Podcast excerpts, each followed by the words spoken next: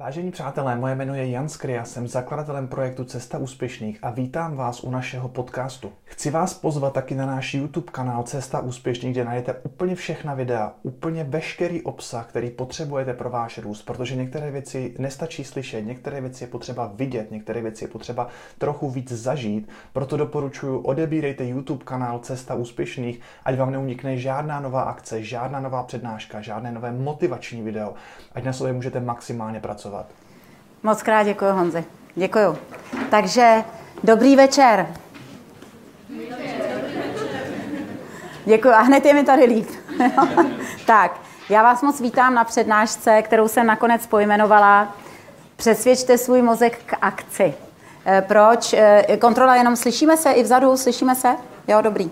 Eh, proč eh, toto téma? Já teda, jak řekl Honza správně, já 13. vlastně už 14. Rok, eh, rok lektoruju, nicméně jsem se před deseti lety začala zajímat o neurovědu. Ještě v době, kdy to nebylo až tak sexy, dneska už je všechno neuromarketing, neuropsychologie, všechno je neuro. A zaplať pámu za to, protože vlastně proč se zajímám o neurovědu, ona mi úžasně pomohla posunout i samu sebe a i tu moji práci dopředu, protože Prosím vás, dobrá zpráva. Mozek máme v hlavě všichni. Jo? Horší zpráva je, ne všichni jsme jeho dobrými uživateli. Čistě proto, že nevíme, jak nám to kolo v hlavě funguje. I to kolo, když si koupíte, tak než na něj sednete, tak si zjistíte, kde se brzdí, kde se řadí.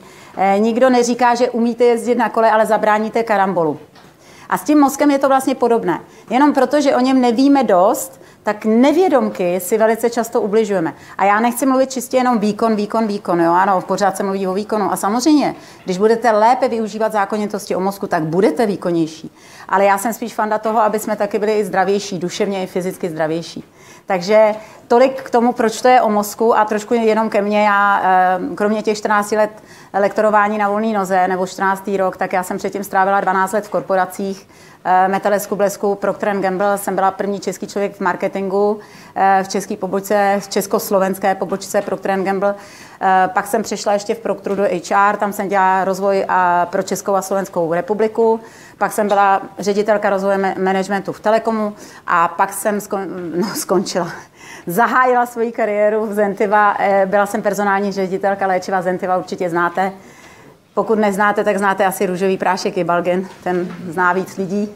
A e, já jsem tam byla personální ředitelka, byla jsem tam čtyři roky a po 12 letech v korporaci, vlastně já už jsem pracovala ještě další dva roky v Suprafonu před revolucí, tak přišla krize, krize jedna krize osobní, jedna krize výkonnostní a vůbec únava materiálu a všecko a Prostě, takže jsem se rozhodla do toho hodit granát a odešla jsem. Nevěděla jsem, že budu dělat to, co dělám, ale tím, že jsem tomu udělala místo, tak se mi to našlo, tak si mě to samo našlo.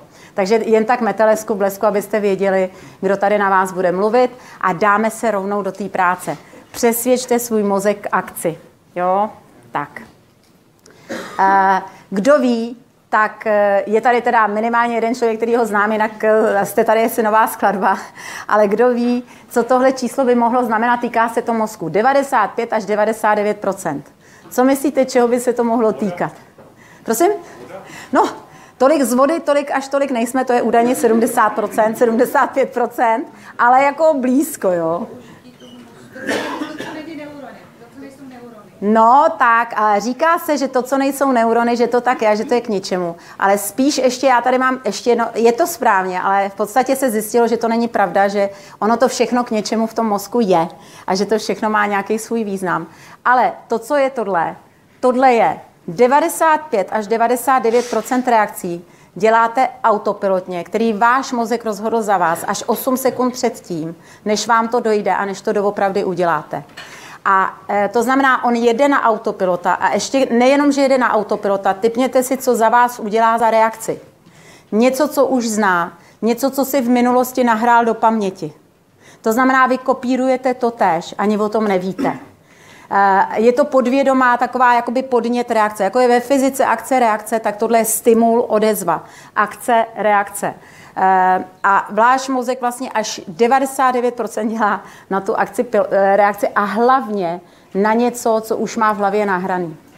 Dá se s tím ale něco dělat. To neznamená, že se nedá nic dělat. Dokonce v neurovědecké obci eh, se diskutuje, jestli vůbec má člověk svobodnou vůli, protože se zjistilo, že na magnetické rezonance váš mozek vlastně rozhoduje ve 100% případů už, co udělá. My jenom máme šanci to zastavit a změnit. To znamená, on už to pustil ve 100% případů. A neurovědci se docela dost dohadují, jestli má vůbec člověk teda tu svobodnou vůli. Nebo jsme jenom takový naprogramovaný opice, který jenom dělají copy paste, copy paste a ještě jsou namyšlený a myslí si, že myslí, ale to si jenom myslí. Jo? Takže eh, ne, já jsem zastáncem té druhé části. Samozřejmě eh, určité množství nebo určitá skupina neurovědců samozřejmě tvrdí, že máme svobodnou vůli. A o tom si něco povíme. Máme. Máme možnost rozhodovat. Máme. Tak, První moje myšlenka, které budu věnovat zhruba třetinu, polovinu mojí přednášky, je, když vládne ještěrka. Asi budu muset nejdřív vysvětlit, co myslím tím ještěrka. Eh, když se tady plásnu tady dozadu do hlavy, tak tím budu chtít říct, že to je podvědomí. Že to jsou moje podvědomé reakce, to je to, co mám v hlavě nahráno. Tady někde vzadu máme, a to jste určitě slyšeli, to asi znáte, plazí mozek. Eh, plazí, v angličtině se mu říká reptilian brain, v překladu je to vlastně ještěří mozek, jo? proto já mu říkám ještěrka. A víte proč? On totiž od doby plazů, jako evoluční etapa, kdy jsme byli v evoluční etapě plazů a ještěrů, tak od té doby se biologicky, fyziologicky tato část mozku vůbec nezměnila. Ona je pořád stejná. E, to znamená, my ho máme stejné jako třeba ta ještěrka nebo ten had, jo? ve smyslu, jako v tom, jako jak funguje. Tak, Eh, proto já mu říkám ještěrka, protože všichni, všichni jste viděli ještěrku, ne? Ona je taková rychlá, taková tr, tr, tr, tr, tr, tr, tr. Kam běžíš? Nevím, ale běžím. Jo?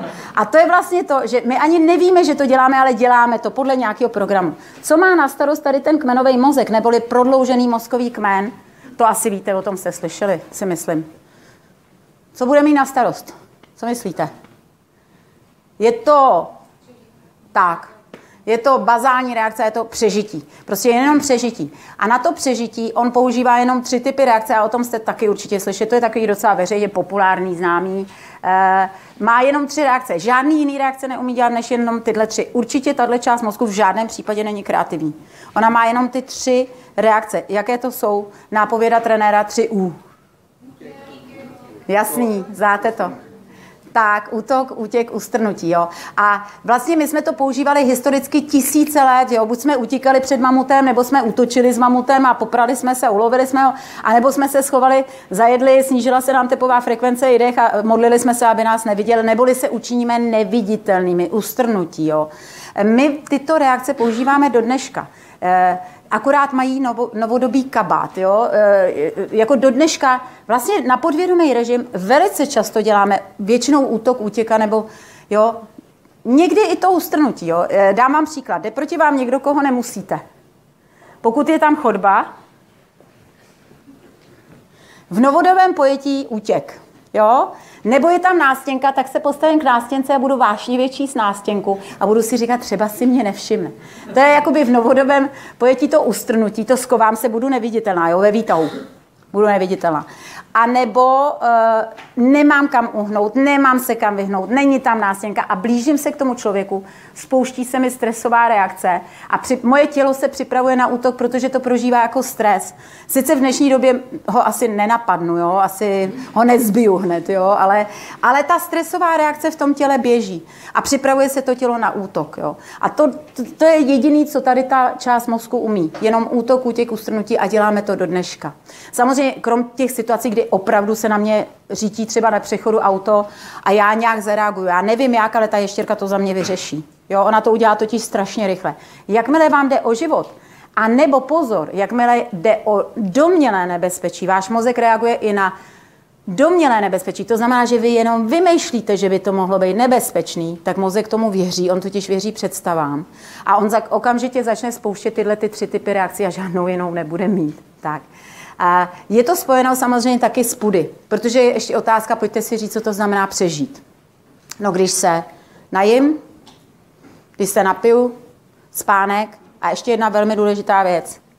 Jídlo, pití, spánek a rozmnožování. Ale děkuju, vy jste strašně vzdělaný, protože tady je rozmnožování ne ve smyslu užíváme si to, ale ve smyslu předáváme genetický kód silným potomkům.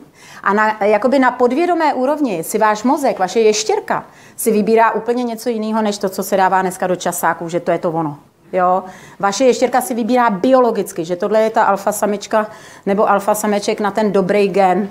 Údajně to vůbec neodpovídá to tomu, co se dneska předkládá jako tohle je ten jako model, jo? který to má být. Jo? Typněte si, za jak dlouho ví mužská ještěrka, jo? vstoupí žena do místnosti, každá mužská ještěrka, je jedno, jestli je žena hezká, ošklivá, tlustá, upřímně, kdo je ten Bůh, aby to řekl, jo? ale je jedno, jestli je tenká, dlouhá, malá, velká, stará, mladá, každá ještěrka, každýho chlapa to zaregistruje. A hádejte, za, za, za jak dlouho to ví, že tohle by, jako by šlo geneticky. Geneticky. To se děje mimochodem moj, mimo mojí vůli. Ono to samo. Přesně, je to za tři vteřiny. A víte, za jak dlouho to ví ženská ještěrka? Za vteřinu, za jednu. tak. A pozor, ale to je, a teď my o tom ještě nevíme. To jsou ty pochody, které se dějí mimo nás, takže prosím vás, my ženy, jo, když řeknete, ty jsi na ní podíval, tak tohle bychom neměli používat, protože on ani neví, že se podíval. Se podívala jeho ještěrka, jo, on o tom ani neví, on za to nemůže. A někdy to je jen periferní, jo, a je to strašně rychlý. Eh, mozek je mimochodem extrémně rychlá věc, kterou jako si asi ani neumíme představit. Tak. Takže ano, to je ta ještěrka. A jak ještěrce, a tohle je to, co umí ten mozek, jenom ty pudy, to přežití, to rozmnožování, a jenom k útoku, to k ustrnutí a pojďme se rozmnožit.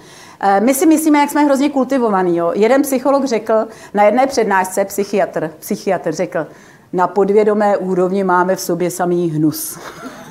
A já jsem si říkala, to je dobrý začátek přednášky, jak to myslí. Ale pak jsem si říkala, no jasně, představte si, kdyby najednou nebylo jídlo, nebo nebylo pití, nebo, jo, nebo by najednou vymírali samečci nebo samičky, tak já si myslím, že veškerá nějaká ta naše jaksi kultivovanost by šla stranou. Jo? Prostě ještěrka vítězí.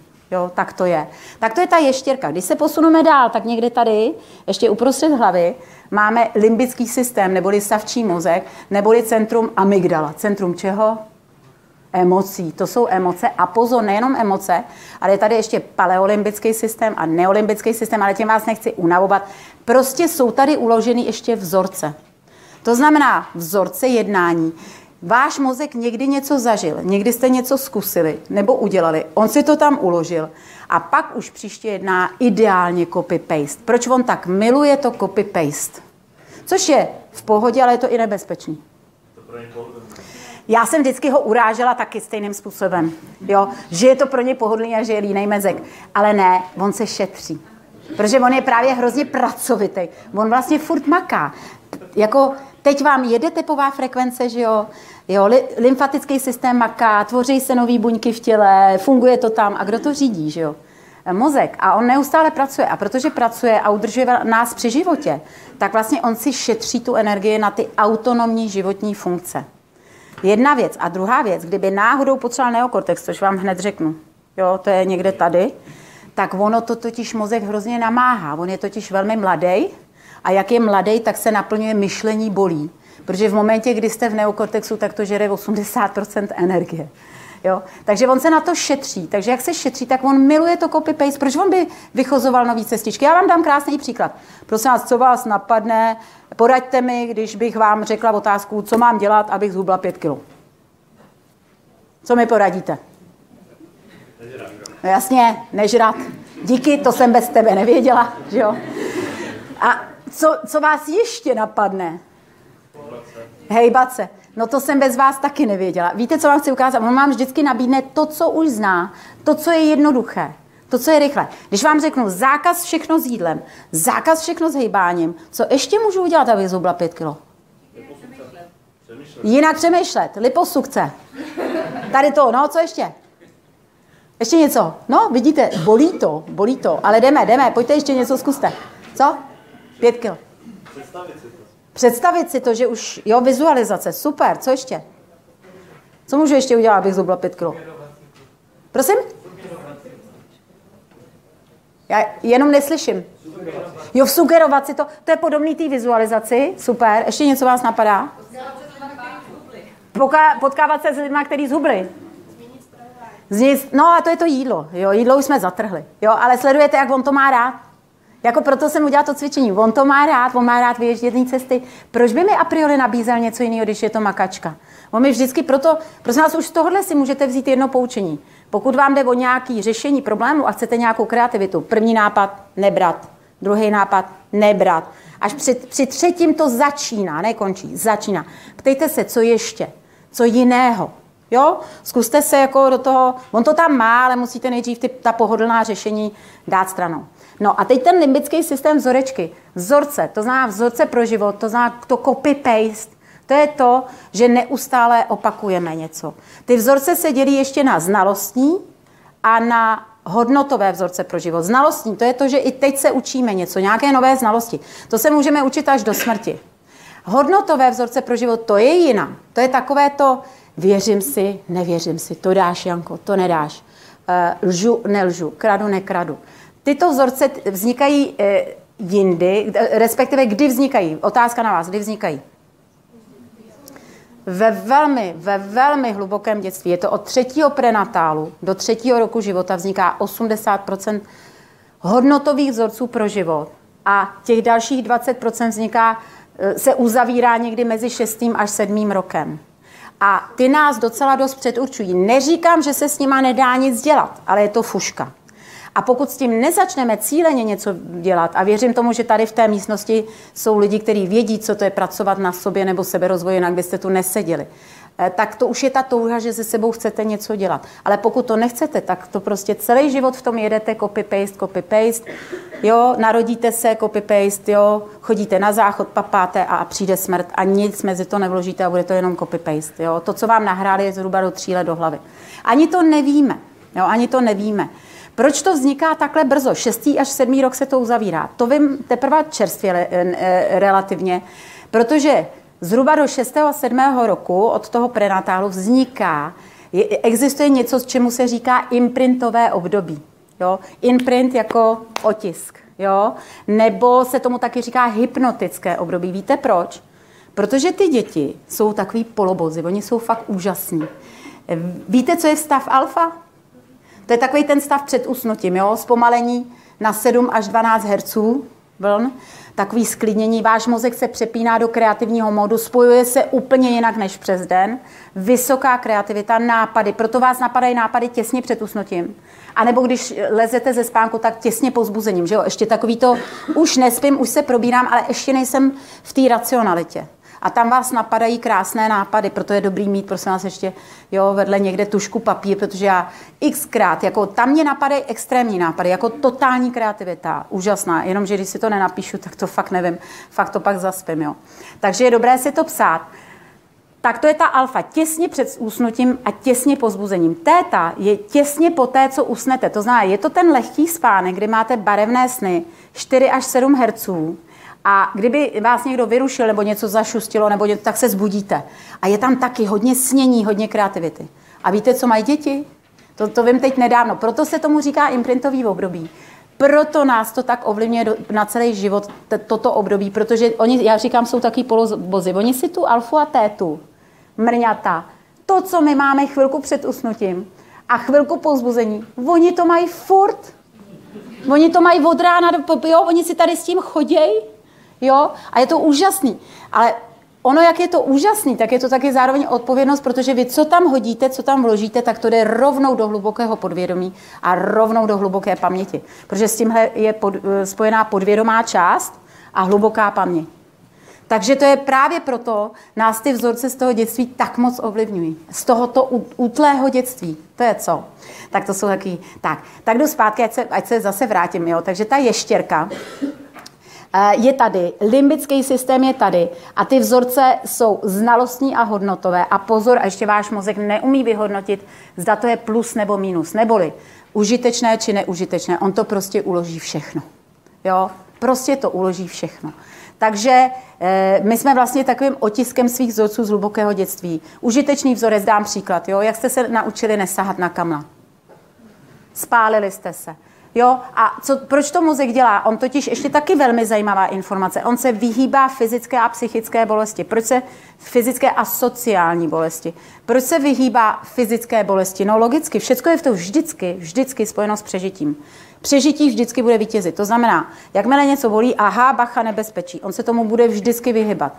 Pozor, on se vyhývá nejenom fyzické, ale i sociální bolesti. Víte, co zjistili neurověci relativně nedávno? Že sociální bolest, což je, dám příklad zase normálně ze života, když vás někdo kritizuje, nebo konflikt třeba jo, s partnerem, s, ko, s kolegou. To je sociální bolest. Nebo máte blackout při prezentování a lidi vám nezatleskají. to je sociální bolest, jo, už víte, co máte dělat. a vlastně v té sociální bolesti mozek aktivuje úplně stejná centra jako při fyzické. Neboli jako kdybyste se třeba řízli, nebo, vy, ne, nebo jako kdyby vám ten člověk dal pěstí. Jo? Stejná centra, sice jiným způsobem, ale aktivuje stejná centra. Takže takový závěr z neurovědy například, že pro nás je sociální přežití stejně důležité jako to biologické, jako to fyzické. A je to velmi důležité. Proto je pro nás těžké například jít si svojí cestou. Co tomu řeknou ostatní, že jo? Nebo e, jít do konfliktu, jo? Nebo, nebo říct něco jiného, než co říká většina. Protože to je sociálně bolestivé. A ono to je pro nás jako bazální potřeba bezpečí být v sociální jistotě. Takže nesahy na kamna například je užitečný vzoreček, mozek se vyhnul tentokrát fyzické bolesti, uložil, nebudu šahat na kamna. Tentokrát se hodí, je to užitečné. Takový vzoreček skoro k ničemu, jo, ale aspoň abyste pochopili, jak vzniká. Jo. Malinký dítě, tři roky, velká doga, doga udělá hof. Dítě se lekne. Vůbec si to nemusí pamatovat, tu událost. Nicméně se to uloží a vy i v dospělosti, i v jiném věku, i třeba ve 30, ve 40 budete mít vždycky divný pocit, anebo se budete doslova bát velkých psů. Jo? Ta, tam je to krásně vidět, že nás to může ovlivňovat až, až do smrti, když s tím nebudete něco dělat, tak vás to až do smrti může ovlivňovat. Nicméně, vy si vůbec nemusíte pamatovat tu událost. Jo? Může se stát, že ve školce jsem recitovala ve čtyřech letech a blackout, děti se mi vysmály já si vůbec nemusím pamatovat tu událost, ale co může vzniknout za tentokrát neužitečný vzorec, ne, nekladný vzorec pro zbytek života? A co to může být za vzoreček? Nebudu přednášet. Tréma z prezentování, jako chorobná tréma z prezentování. Tentokrát se to nehodí. Prosím vás, oni vznikají velmi lehce. Jo. Oni můžou vznikat i v takových hezkých situ- situacích. Takový, Honzíčku, jestli to spapáš, maminka bude mít radost. Což navenek zní hrozně hezky. Nicméně maminka říká, když to spapáš, maminka bude mít radost. Co tam vzniká za vzoreček. A v tomhle jsme na vzorečku a všichni dost jako dost, dost. Co tam je za vzoreček? Podmíne, přesně podmínka, že láska a pozornost nebo přijetí je za něco. A v tom takhle hezky všichni lítáme, pak v tom vyrosteme a tak jsme udělali z té lásky takový barter. Jo, že něco za něco. Jo? Že, že vlastně sami toho nemáme dost, tak to potřebujeme od druhých.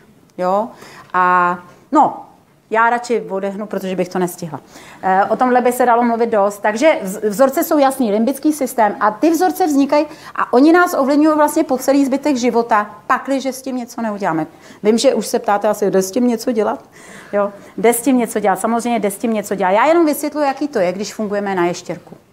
Já tomuhle celému systému, jak to u 3U, tak navzorečkovaná hlava, říkám ta ještěrka, jo. Proč to děláš? Nevím, ale dělám to. Podvědomí. Ono to samo. Bez, já o tom vlastně nevím. Jo? A já o tom často opravdu ani nevím. My si opravdu o sobě dost myslíme. Ale jako my vlastně jedeme strašně moc věcí na copy-paste, na učené reakce. Jak vznikají teda ty brázdy v tom mozku? Jo? Samozřejmě spouští je teda každý nějaký podnět. Určitě jste slyšeli a víte, co je slovo synapse, to jsou, jako mozkové buňky se jmenují neurony, jeden neuron, druhý neuron, dva se spojí, jmenuje se to buď synapse nebo neurospojení. Zajímavé je, vy víte, že ta synapse vzniká biochemicky vyvolaným elektrickým výbojem. Fakt my jsme elektřina magnetismus, to je neuvěřitelný. Jo. Jako normální, jako jsem se musela vrátit trošku do fyziky, jo, elektron, neutron, proton, co to vlastně je. Jo. A normálně eh, biochemicky vyvolaný elektrický výboj. Otázka zní, co ho vyvolá? Proč si dva neurony začnou povídat? Co je ten tím vznětem, jo, tou jiskrou, která to nahodí? Děláte to od rána do večera mimochodem, jo? Víte co? Ten podnět, který vyvolá propojení dvou, syna, eh, dvou neuronů, který vyvolá vznik synapse. No, no nejenom vzpomínka, hele, ono je to cokoliv, na co myslíš totiž. Cokoliv, co, dokonce i myšlenka, činnost, to, co dělám, jo, to, na co myslím, to, co se učím, jakýkoliv vlastně to, čemu věnuju pozornost. Představte si, že mozek funguje trošku jako reflektor ve tmě. Rozsvítíš reflektor ve tmě, co vidíš? Kůžel světla. A představte si, že ten reflektor ve tmě je vaše pozornost. To je vaše pozornost, ten, to, jo, ten kůžel světla. A všechno, na co svítíte, jo, to, čemu věnujete pozornost, to dělá ty zážehy a to vlastně spouští tu synapsy. Já tady povyprávím takovou veselou historku, to jednou vyprávěl na neurověda ve vzdělávání pan neurolog profesor Stránský. On řekl, aby to, on přednáší najel, tak to vysvětluje tak hezky blbu vzdorně. A on to vysvětlil, protože tam musí, že? Tady nemusí. A uh, uh, jsou dva neurony, jeden neuron, druhý neuron a mezi nimi je čerstvě zvoraný pole. Vznikne nějaký vzruch, podnět, to znamená na něco rozsvítím. Vznikne podnět, vzruch, nahodí to tu synapsy, elektrický výboj a ten jeden říká, pojď sem, to je ten vzruch, to je ten nějaký vzruch, jo? A protože se ti líbím, tak jdu. Co se děje v tom poli? Stopy, super. Ještě je super, že jste neřekli cesta. Ona to ještě není cesta. V mozku jsou to paměťové stopy a všimněte si, že ty paměťové stopy jsou zatím menší než ta nepaměť. Tohle celý je ta nepaměť. Ta paměť je jenom tady, tady, tady. Zatím to není jako pevný. Je to jenom tu a tam. Uprostřed cesty si vzpomenu, že jsem zapomněla mobil. Kudy půjdu zpátky? V tom samém, protože víme, už teď už to víme, že mozek šetří. To znamená, půjde stejnou cestou. Co se děje se stopama? Prohlubujou se a postupně vemu mobil, protože se ti strašně líbím, tak jdu zpátky. Takže ty stopy se nejenom postupně prohlubují, ale čím častěji nějakou činnost budete dělat, tak oni se už i zahušťují a vlastně už ta paměť začíná být velmi pevná a v podstatě vzniká pevné neurospojení a vzniká ta brázda, jako v tom poli, kdy se fakt vychodí cesta. Údajně prý to není úplně stoprocentně kompaktní. On říkal, nevím, kupu, prodávám, jak jsem koupila, že to je jako, jako emental, že to je velmi kompaktní a tu a tam je tam dírka. Jo? Že jo, to neurospojení, že není úplně prej totálně kompaktní. Nicméně je velmi pevné neurospojení.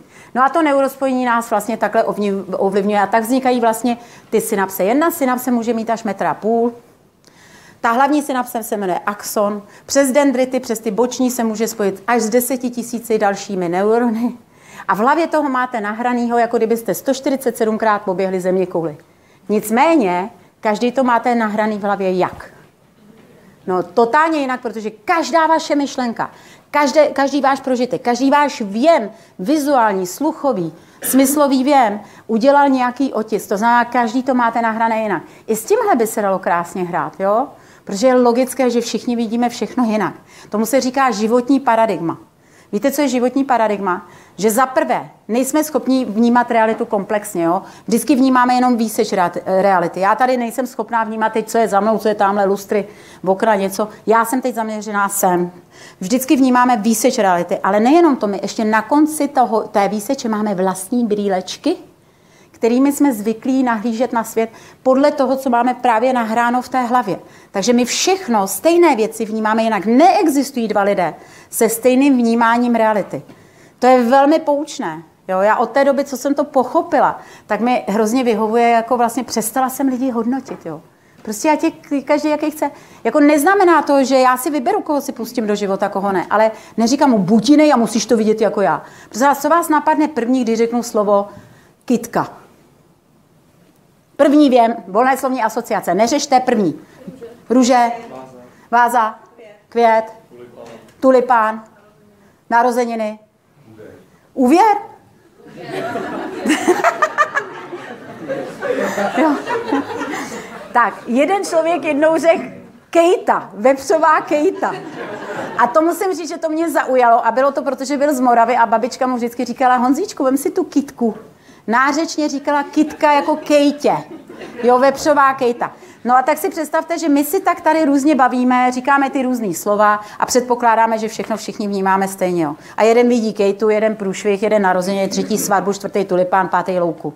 Jo? A teď jako si myslíme, že jsme se domluvili. Jo? Od té doby, co to jako si uvědomuji, že každý máme nejenom jako nejenom právo vidět svět jinak, my ho ani stejně ne, vidět totiž nemůžeme z podstaty věci.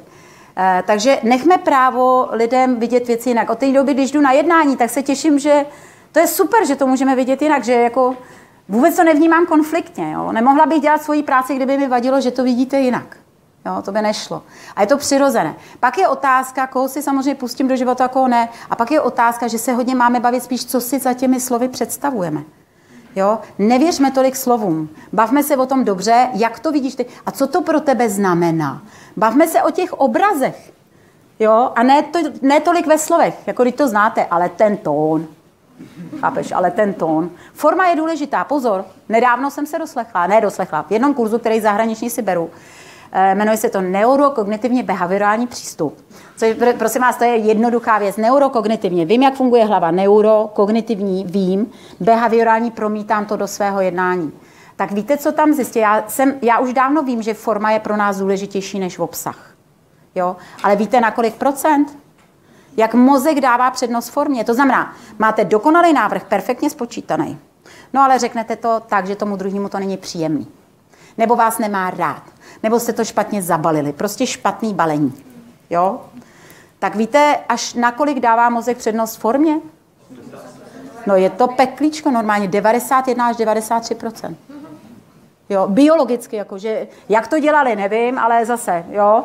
Ale, to je, ale mě to nepřekvapuje, musím říct, že mě to nepřekvapuje, jo, protože někdo vám sice říká fakt, ale říká vám to úplně třeba, jakože vám dává najevo, že s váma pohrdá. No dáte mu svoje ano. No nedáte, že jo, forma. No, takže tak, takže forma je velmi důležitá, jo. Takže ono je to asi dané historicky, že jo, protože původně teda člověk si těžko povídal slovama. Tak, tak, čas, tak. Já to zopakuju. No, jenom e, pro ty nahoře, že to je historicky, že člověk vlastně nemluvil, jo, neměl slova a dorozumíval se vlastně právě že formou. Takže to je biologicky dáno. Mně napadá jedna věc, není důležitý, co řekneš, ale jak to řekneš. No jasně, No tak je to myšleno. Není důležité, co řekneš, ale jak to řekneš. Forma je velmi důležitá pro mozek, protože emoce. Mimochodem, asi vám přijde už jasný, i pánové, že co je rychlejší i u pánu, emoce nebo myšlení. Jo? Emoce tady byly historicky miliony let. Emoce nás chránily před nebezpečím. Prapůvodní e, nejstarší emoce je strach a vztek. Strach, protože mamut, vztek, abych ho když tak ulovila. A pokud jsem v totálním bezpečí, tak jediná prapůvodní kladná emoce je... Zkuste. Hmm, to je stav klid. Radost. Radost je derivát té prapůvodní emoce. Když jste v pohodě a v klidu, tak je to, prosím vás, ještě štěstí, to, ne, to je zajímavý. Je, relaxace, uvolnění. Mm, mm, mm, mm, mm. Něco daleko víc nabitýho emoce má všichni tím žijem. No jasně. Láska. Jo. Láska, prosím nás, není myšleno jenom žena, muž. Láska k životu, láska, já nevím, ke kice, ke způsobu bytí, žití. Jo, jako prostě láska jako princip života. Tak, takže je to jasný. Limbický systém, vzorečky, jedeme copy-paste a frčí to, brázdy. Jo. Tak a pak se stala ještě jedna věc. Pak se stala jedna věc a ta se stala nedávno. Je to 100 tisíc let, africká náhorní plošina. Tady se nám něco vyvinulo. Je to za čelem, čelní laloky, šedá kůra mozková, říká se tomu neokortex, nový mozek. Nový mozek. A Nio, ano, přesně, já mu říkám ještěrka versus Nio, my už jsme se slyšeli, já to vím. A uh, neokortex co tak tam v něm bude v tom neokortex? Prosím vás, neokortex mají i zvířata některá, jo? kočky, psy, delfíni, sloni, e, opice. Nicméně nám prostě extrémně v tu dobu vyrost. V poměru vůči jiným částem mozku prostě ten neokortex je veliký. Co se v něm děje za procesy? A tím jsme se vydělili z živočišné říše. Co se v něm bude dít?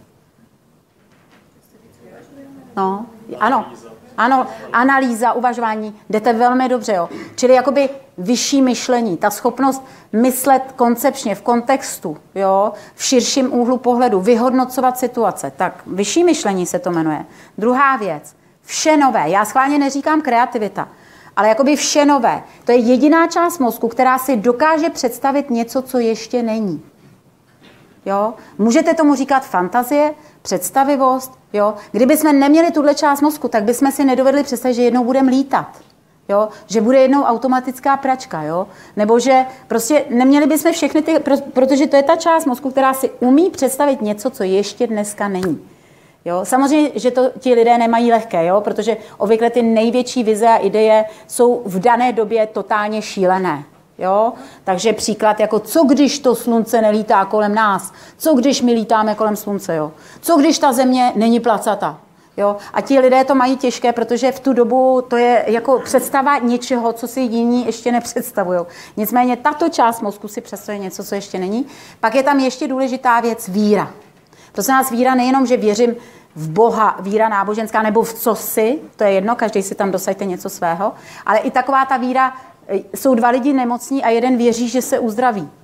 Jo, ta víra v to, to dáš, Janko, nebo jo, prostě víra v sebe nebo v něco, jo, víra jako taková. A poslední věc, která je v této části mozku, je vědomí, vědomost.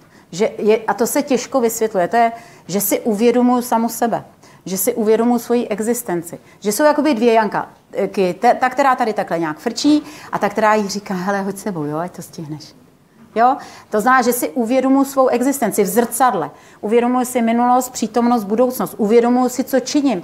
Uvědomuji si svoje skutky a nesu za ně zodpovědnost. Uvědomování si sebe sama v kontextu světa. Jo? Krásná věc a dá se s ní hezky pracovat. Tak a teď si to teda povíme. Takže my, když jedeme na tu ještěrku, tak jedeme copy-paste. Prostě pořád kopírujeme to tež. Jo? E, vlastně máme v podstatě nahraný ty vzorečky, mozek si to zjednoduše, jak mám zhubnout? Nežer. Jo? Hejbej se. Jo, copy-paste prostě. A když já se nezastavím, tak vlastně na to taky jedu, jo. Tak jako je to přirozené. Jak to pak vypadá s těma našima reakcemi? My, my máme podnět, my máme podnět a pak máme nějaké reakce, jo. Podnět znamená nějaký vzruch, něco z reality ve vnitřním nebo ve vnějším světě a ta reakce je to, co pak na základě toho podnětu udělám, jo? Ježíš, on se nedíval. Tak ještě jednou. Mám tady něco jiného. tak.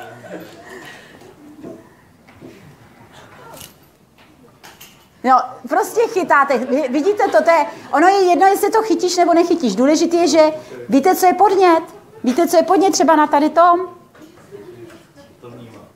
Už to, že se napřahuju a že na mě něco letí, to je ten podnět, to je to, co je vlevo. Reakce, reakce, děkuju. Reakce, reakce je to, že já na to zareaguju, ale jak zareaguju? Všimáte si, tam je to napsáno. Váš mozek zareaguje už podle toho, co už zná. Takže když na mě něco letí, tak jsou dvě možnosti. A taky jste ta... Teď už se cuká, ne, nebudu házet. Jo? už jako... Mm, jo? Eh, co vlastně udělám, když vidím, že na mě něco letí? Buď to stačím chytit, anebo uhnu. Jo, a to jsou vlastně ty naučený, to mozek zná, to jsme dělali vody jak živa, ne, vybika, nebo něco. Prostě letí na mě něco, chytám nebo uhybám, jo, a e, ten mozek to sám za nás rozhodne až 8 sekund předtím, než na, než mi to zjevně, záleží na typu činnosti samozřejmě, někdy jsou to pikosekundy. On to udělá velmi rychle a vlastně zareaguje. A zároveň všimněte si, reaguju tady a teď, podle zkušenosti z minulosti, ale zároveň tím, co udělám teď, ovlivňuji co? Budoucnost. To je docela důležitá věc. Uvědomte si, že tím, co uděláte teď, ovlivňujete svoji budoucnost. To je zásadní informace. A e, teď co s tím? Že? Protože my jedeme většinou jako ten nahraný Matrix. Že? My žijeme v Matrixu, který nám narvali do hlavy. V podstatě ten Matrix není nic jiného než souboj Nia s ještěrkou. Jo? Odepni se od naučených vzorců jednání. Když jedeme na, ten, e, na, ten, na tu ještěrku, tak vlastně naše, naše, tak, jako naše cesta vypadá asi takhle, jo? Prostě od teď tam nevím kam, jo? Kdybych řekla, naplánuj si priority do konce týdne. Hele, věřte tomu, když vám řeknu, naplánuj si priority do konce týdne, víte, co udělá váš mozek? No chronologii ne. Zítra udělám tohle, pozítří udělám tohle, ne? Budete chronologicky. A v reálu to bude takhle. Zítra udělám tohle, podle toho, jak se budu cítit, pak udělám třeba tohle, jo? Dojdu kam? No nevím. Existuje takový e, citát, já ho tady asi v této prezentaci nemám a vypadl mi dokonce jeho, jeho autor, ale to je jedno, prostě není to můj citát, je to něčí citát a zní prosím vás takhle. Když nevíte, kam jdete, tak skončíte někde jinde. To je dobrý citát, ten se mi moc líbí. Takže votej tam, nevím kam. A strašně se divíme, když jedeme na ještěrku, tak se nám ten život jakoby přihodil. On se nám stal, uteče pět let, ty jo, takhle jsem to teda ale jako nechtěla. Jo, ono se mi to stalo. Role o, o oběti, role oběti. Vždycky, když mluvím ve třetí osobě, on mi ublížil. Jo? Nebo můj šéf je strašný. Ta práce je děsná. Vždycky, když mluvíte ve třetí osobě, počasí, hrozný počasí, šílený, to už je předpoklad. Ježíš, zase pondělí, že jo. To jsou, jo, a to, jakmile mluvíte ve třetí osobě, jste v roli v oběti. E, role tvůrce, to jsou z psychologie normální terminus technicus, role tvůrce je, když mluvím v první osobě. Takže třeba on mi ublížil, jak se to dá ještě říct v roli tvůrce? Nechala jsem si ublížit. Ale není tam myšleno jako pocit viny, jo? ale pak hned tvůrce se zeptá, a proč si nechám ubližovat? A už je vlastně v tvůrčí rovině. A už vlastně můžu, může tvořit něco. Jo? Proč jsem si nechala ublížit? To je blbý počasí. Jo, to, to je ta třetí osoba. To je blbý počasí. První osoba, co může říct tvůrce na blbý počasí? třeba, anebo je čas se jinak oblíknout, jo, nebo něco takového. A nebo super, můžu doma číst knížku, nebo půjdu do kaná bez poc- blbýho pocitu, že o něco přicházím. Ježíš, zase to pondělí. Znáte to KZP, to tady ani nemůžu říct, to je prostě. Jo. Jo, tak eh, jo, jako prostě, když mám dobrou práci, tak se těším na pondělí, že jo, nebo když jako žiju dobrý život, tak se těším na pondělí. Tak, takže když jedeme na tu ještěrku, tak se nám ten život jakoby přihází. My se pořád divíme, co se to děje a jako velice často v tom nebýváme spokojení. Protože většinou vlastně, pokud něco neprovedeme, tak kopírujeme svoji minulost. A do té minulosti kopírujeme vzorce, který má, nám dá, narval do hlavy kdo? No někdo jiný. Každopádně ne já. Rodiče, učitele, do, dodejte si tam, co chcete, ale není to můj vzoreček, není to můj životní styl. Jo. Jako když jedu v tomhle copy-paste, tak vlastně kopíruju Jo, hele, to je jednoduché. Já dělám, když mám čas a v menších skupinách dělám, máte minutu na to, abyste namalovali domeček. Jo, hádejte, co namalují všichni. No to, co nám narvali do hlavy, ne? Všichni víte, jak vypadá správný domeček, ne? A běda, kdyby ne, dostanete pětku. jo, prostě dvě okýnka, dveře, na dveřích klika, sedlová střeka, komín, co se kouří. A když tak v rohu ještě to sluníčko. A já se ptám, kdy se vám to stalo? Tohle to, to je invalidita mentální. Kdy se to přihodilo? No samozřejmě, že v tom ty dětství. Takhle, že se ma... Vy jste malovali každý fantastický originální domečky, že jo? Moje dcera třeba malovala všechno ve vzduchu, takže hrad ve vzduchu, princezna ve vzduchu, vlasy nahoru, koruna nahoře, jí to tam všechno lítalo. No samozřejmě, že začala nosit pak ty stejné domečky, za který dávali ty jedničky, že jo? No prostě dostali jsme ty vzorce, že jo? Jo? To je prostě jsme tu originalitu ztratili, jo? A No je, je. Jako Ježíš, Ježíš to ani neotvírejte, neboť jinak otočím téma a budeme mluvit jenom o vzdělávání. Jo, jako vzdělávání. Já jsem, ale co je dobrá věc, jo, vzdělávání, jo. Ano, ale co je dobrý na dnešní době je, že ono už to paralelní vzdělávání dávno frčí. Proč tady sedíte? Že jo, ono už frčí. Internet. Mladí lidi dneska si jedou, naučme se, tdd, tdd. Každý může naučit kohokoliv cokoliv, pečeme chleba, chápeš? Jeden háčkuje, jeden prostě tohle, ten jeden tě učí fotit, jo. jeden učí, učí chodit po laně, jedna učí dělat piknik. Fakt, na naučme se, jedna holka učí dělat pikniky. Super, ne? Ne, ono už to běží, prosím nás, to paralelní vzdělávání už běží a to je jen otázka času, ono to přijde fakt. Dokonce je předpověď, že děti našich dětí už nebudou chodit do školy. Ono to je hrozně provokativní. Já si myslím, že vy si to nedovedete představit, ale já v andragogice a hetagogice jedu delší dobu a já jsem o tom naprosto přesvědčena. Ale nemám, ani s tím nechci to tady zdůvodňovat, ani prosazovat, za to bojovat, ale jsem si tím naprosto jistá, že to bude úplně jinak. Jako bude to úplně jinak. A vzdělávání prostě musí kopírovat prostě tyhle ty procesy, které jsou přirozený, jo, a které jsou někde jinde. Navíc internet, jo. My žijeme v době, která se přirovnává k objevu ohně jo, a k vědecko-technické revoluci. My to údajně, to, co se nám teď děje, pochopíme až za sto let, no akorát my ne. Někdo jiný, pokud se toho dožije při našem způsobu chování.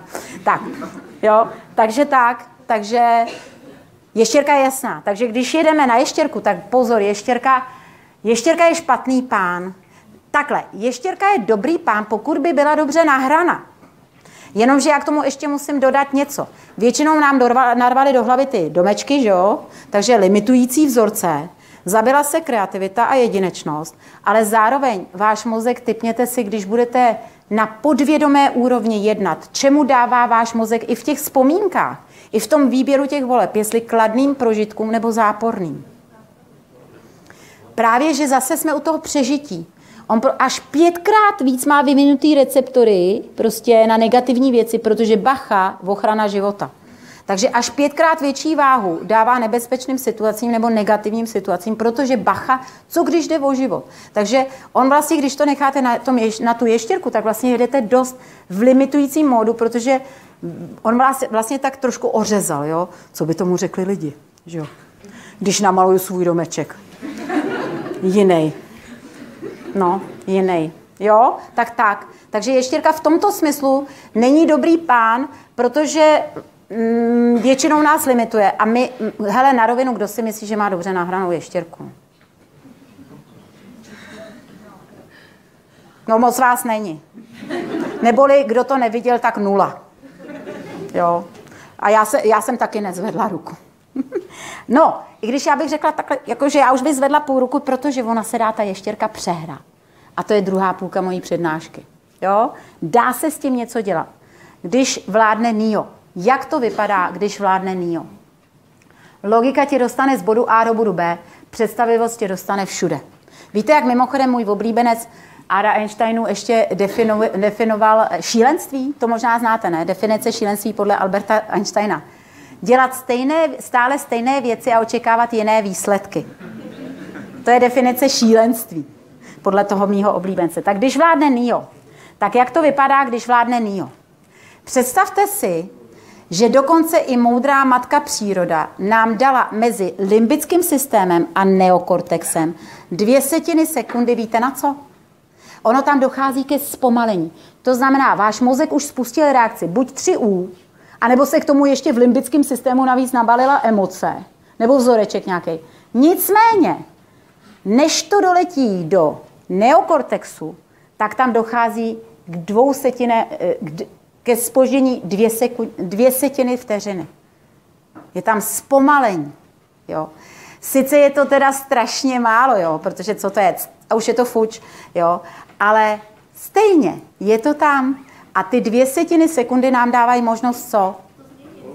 Tak, možnost, ještě bych, eh, takhle, ano, je tam skrytá možnost volby, ale v podstatě vy nejdřív musíte zastavit tu už v mozku spuštěnou reakci. Ona už je až ve 100% případů spuštěna a vy ji musíte nejdřív dát stopku.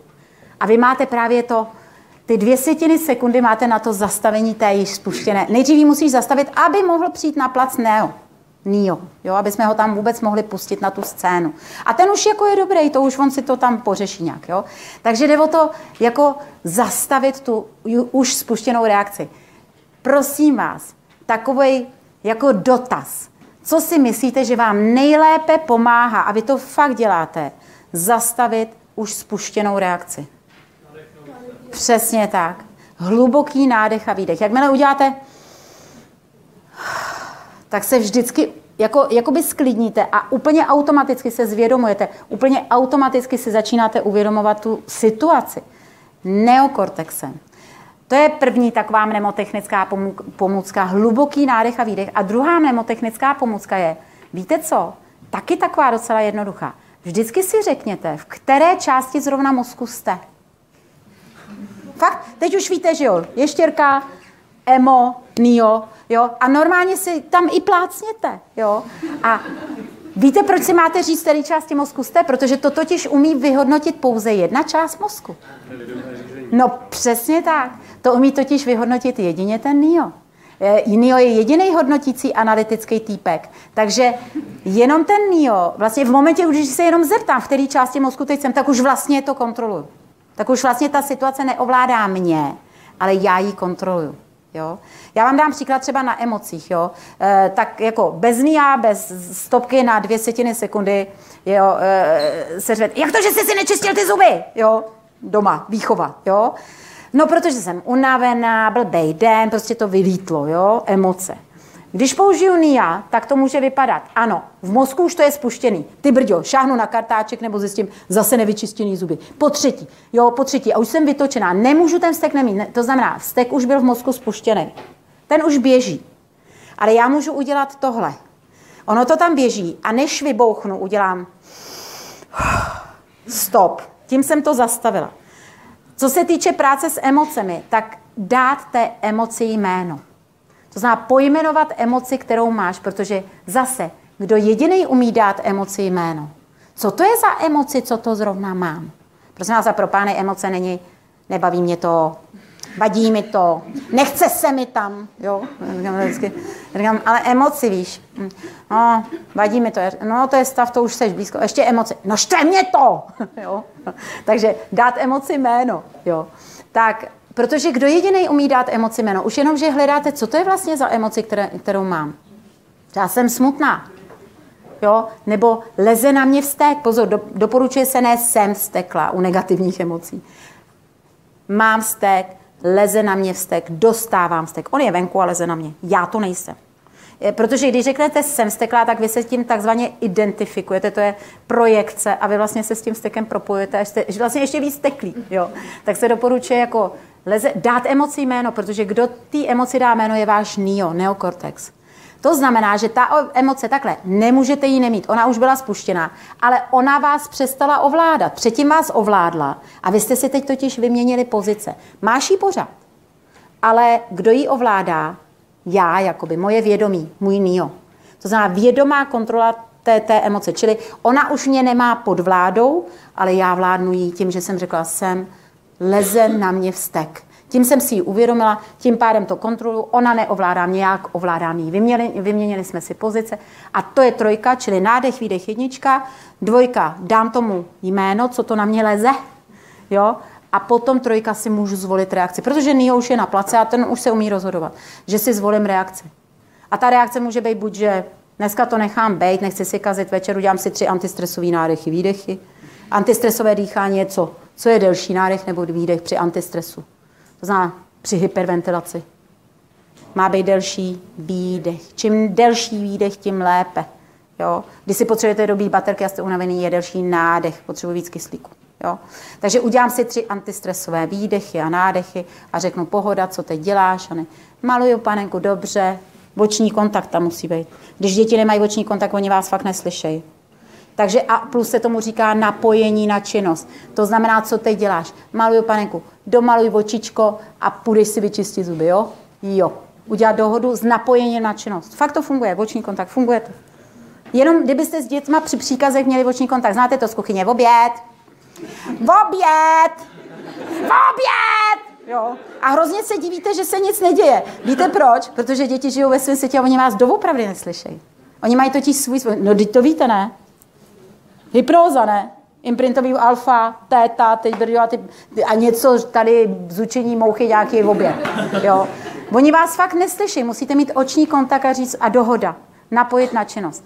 A to je buď prostě to nepustím, anebo to pustím, to je práce s emocema, nebo to pustím, ale pozor, kdo už bude to dítě sprdávat? Ja, jako moje ještěrka? Ten vztek, který mě ovládnu, anebo neokortex? To už bude totiž neokortex, to znamená, moje reakce už bude kontrolovaná. Tak si řeknu, aha, já jich musím sprdnout, protože tady máme precedens, už je to po třetí, tak já jí sprdnu, jenom že kdo jí bude sprdávat. Já už jsem udělala nádech, výdech, už jsem si řekla, ty jo, já mám vztek, dobře, já jí musím sprdnout. Tak vylezu nahoru, za prvý chytím oční kontakt a už to bude nio, už to mám pod kontrolou, takže to už místo řvaní do druhého patra bude, bude, to je jedno, jo, nechci urážet moji dceru, protože tak to není, jo, tak řeknu třeba Aničko, ne, takhle bych to neřekla, jo, sprdunk. Ještě jednou. Aničko, zuby. To znamená, neokortex to má pod kontrolou, ani na vteřinu nepřipouští, že se nevyčistí zuby a neřvu, říkám to v naprostém klidu a moje energie vůbec nepřipouští, že to bude jinak. Neokortex paradoxně má větší sílu, než když s váma takzvaně cloumají emoce. Jo? Taky se říká, že víte, co je emoce v, překladu z řečtiny? Pohyb. Emoce je to, co s náma cloumá, to, co je vidět. Pocity je to, co je uvnitř. Jo? A pocit se může proměnit v emoci. Jo? Takže teď jsme zabili dvě mouchy jednou ranou, že jsme si řekli, jak to může vypadat, když začneme používat dvě setiny sekundy, který nám dává příroda. A rovnou jsme si řekli, jak se dá pracovat s emocema. Jo? Stop, nádech, výdech, dát emoci jméno a vědomě se rozhodnout, jestli pustím nebo potlačím, protože nic jiného s emocema se dělat nedá. Takže jak to vypadá, když používáme dvě setiny sekundy? Jak to vypadá, když používáme vědomou volbu? Máme podnět, jo? Podnět ten, podnětu je plno. To tady lítá napravo, nalevo. Máme podnět. A já se můžu nádech, výdech, jo, před tu šipku první můžu dát stop, nádech, výdech a vědomě se rozhodnout, co s tím udělám. Ještě je dobré si uvědomit, že já můžu udělat co? Když jedeme na ještěrku bacha, zase mozek nám nabízí ta jednoduchá první řešení. Nicméně já tady a teď můžu udělat cokoliv, ne? Já tady můžu začít zpívat písničku, vynadat vám, lehnout si na podlahu a spát, ale to bych byla furt lektor. Jo? Já taky můžu, já vždycky říkávám, že můžu odjet do, na letiště Václava Havla, vzít první letadlo do Sydney a zůstat zbytek života v Sydney. Víte, k čemu je to dobré? Uvědomovat si, že hele, občas vždycky někdo řekne, no jo, ale to má svý důsledky. No jasně, že to má svý důsledky, jo. Ono totiž, víte, co má největší důsledky? Neudělat, nic. Ze strachu. To má nejhorší důsledky. Takže jasně neexistuje rozhodnutí bez důsledku. Víte, jak klasik definoval svobodu?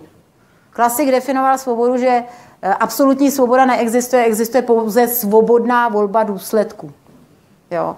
Takže tak, ale víte, co mi, víte, v čem je dobré před tu první šipku dát nádech, výdech, stop a uvědomit si, že placatá osmička, že můžu cokoliv. Víte, k čemu je to dobré?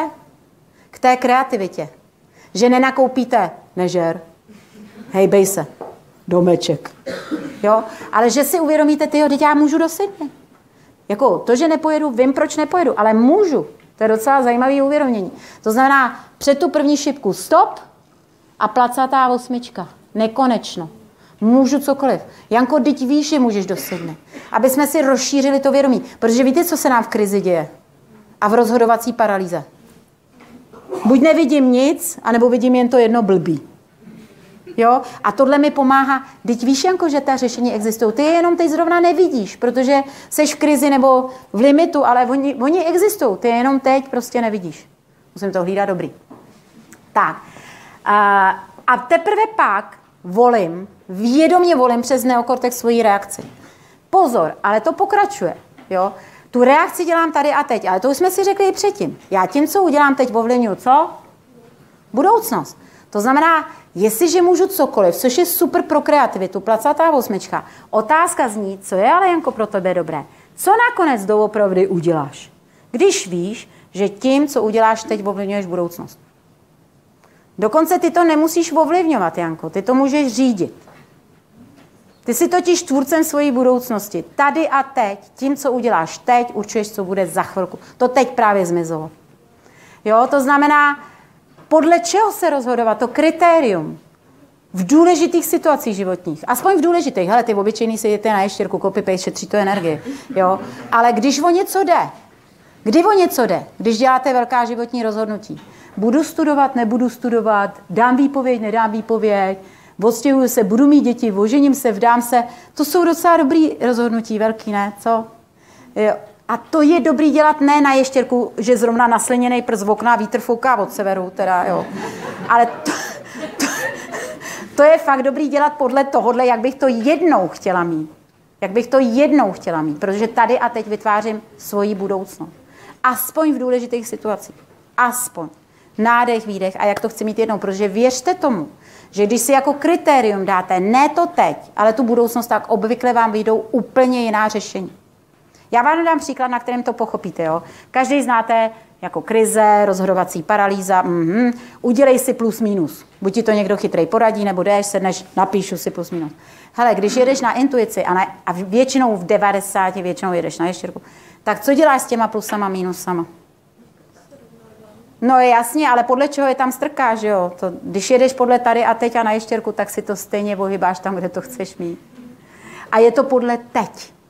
A to je to blbý. Víte, co tomu chybí? Kritérium. Jo, je potřeba vůči čemu plus minus. A jestliže vím, že tím, co udělám teď, tak zase budoucnost. Vize. Tady je význam vize. Cí... Říkejte tomu, jak chcete. Vize. Já mám ráda slovo vize od slova vizualizovat.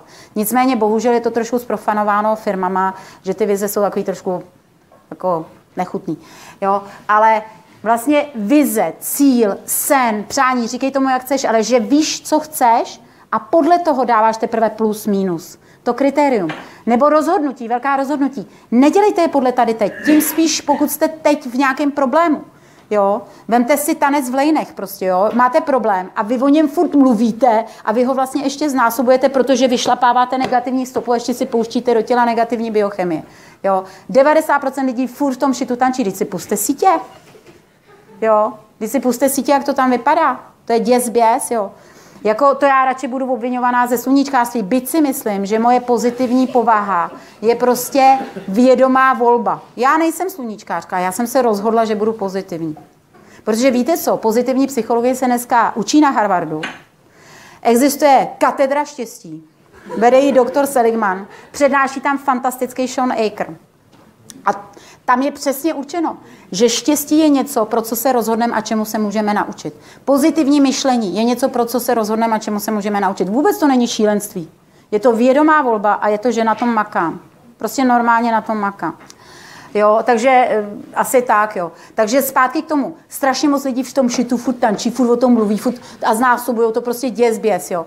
A dejme tomu, že patříte k 10% lidí pozitivních, obviněných za sluníčkáře a řeknete si, já v tom šitu už tančit nechci, co s tím uděláš, Janko? Neboli krásná věta, kterou nás naučili v korporacích, co navrhuješ? Z hlediska neurovědy je to blbý. Víte, proč je to blbý? Protože to je v nesprávný okamžik.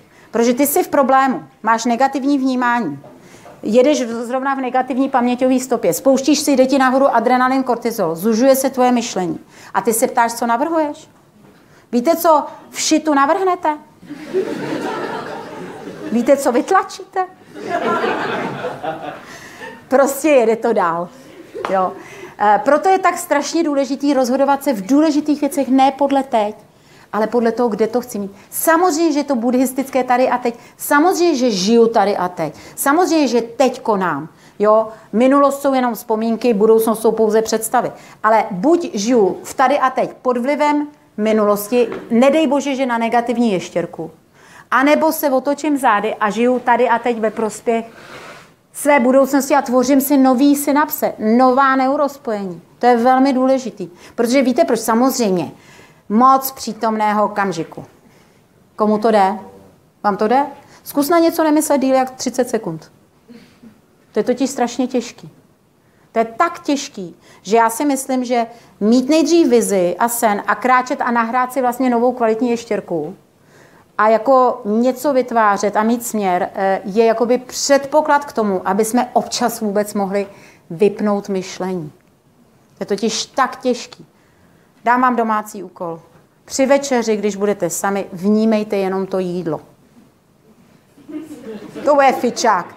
Pět vteřin a už musím zavolat Martinovi. Jo? Jenom to jídlo, barvy, chutě, vůně, 32krát prožvejkat každý sousto, protože strava se má pít a ne jíst.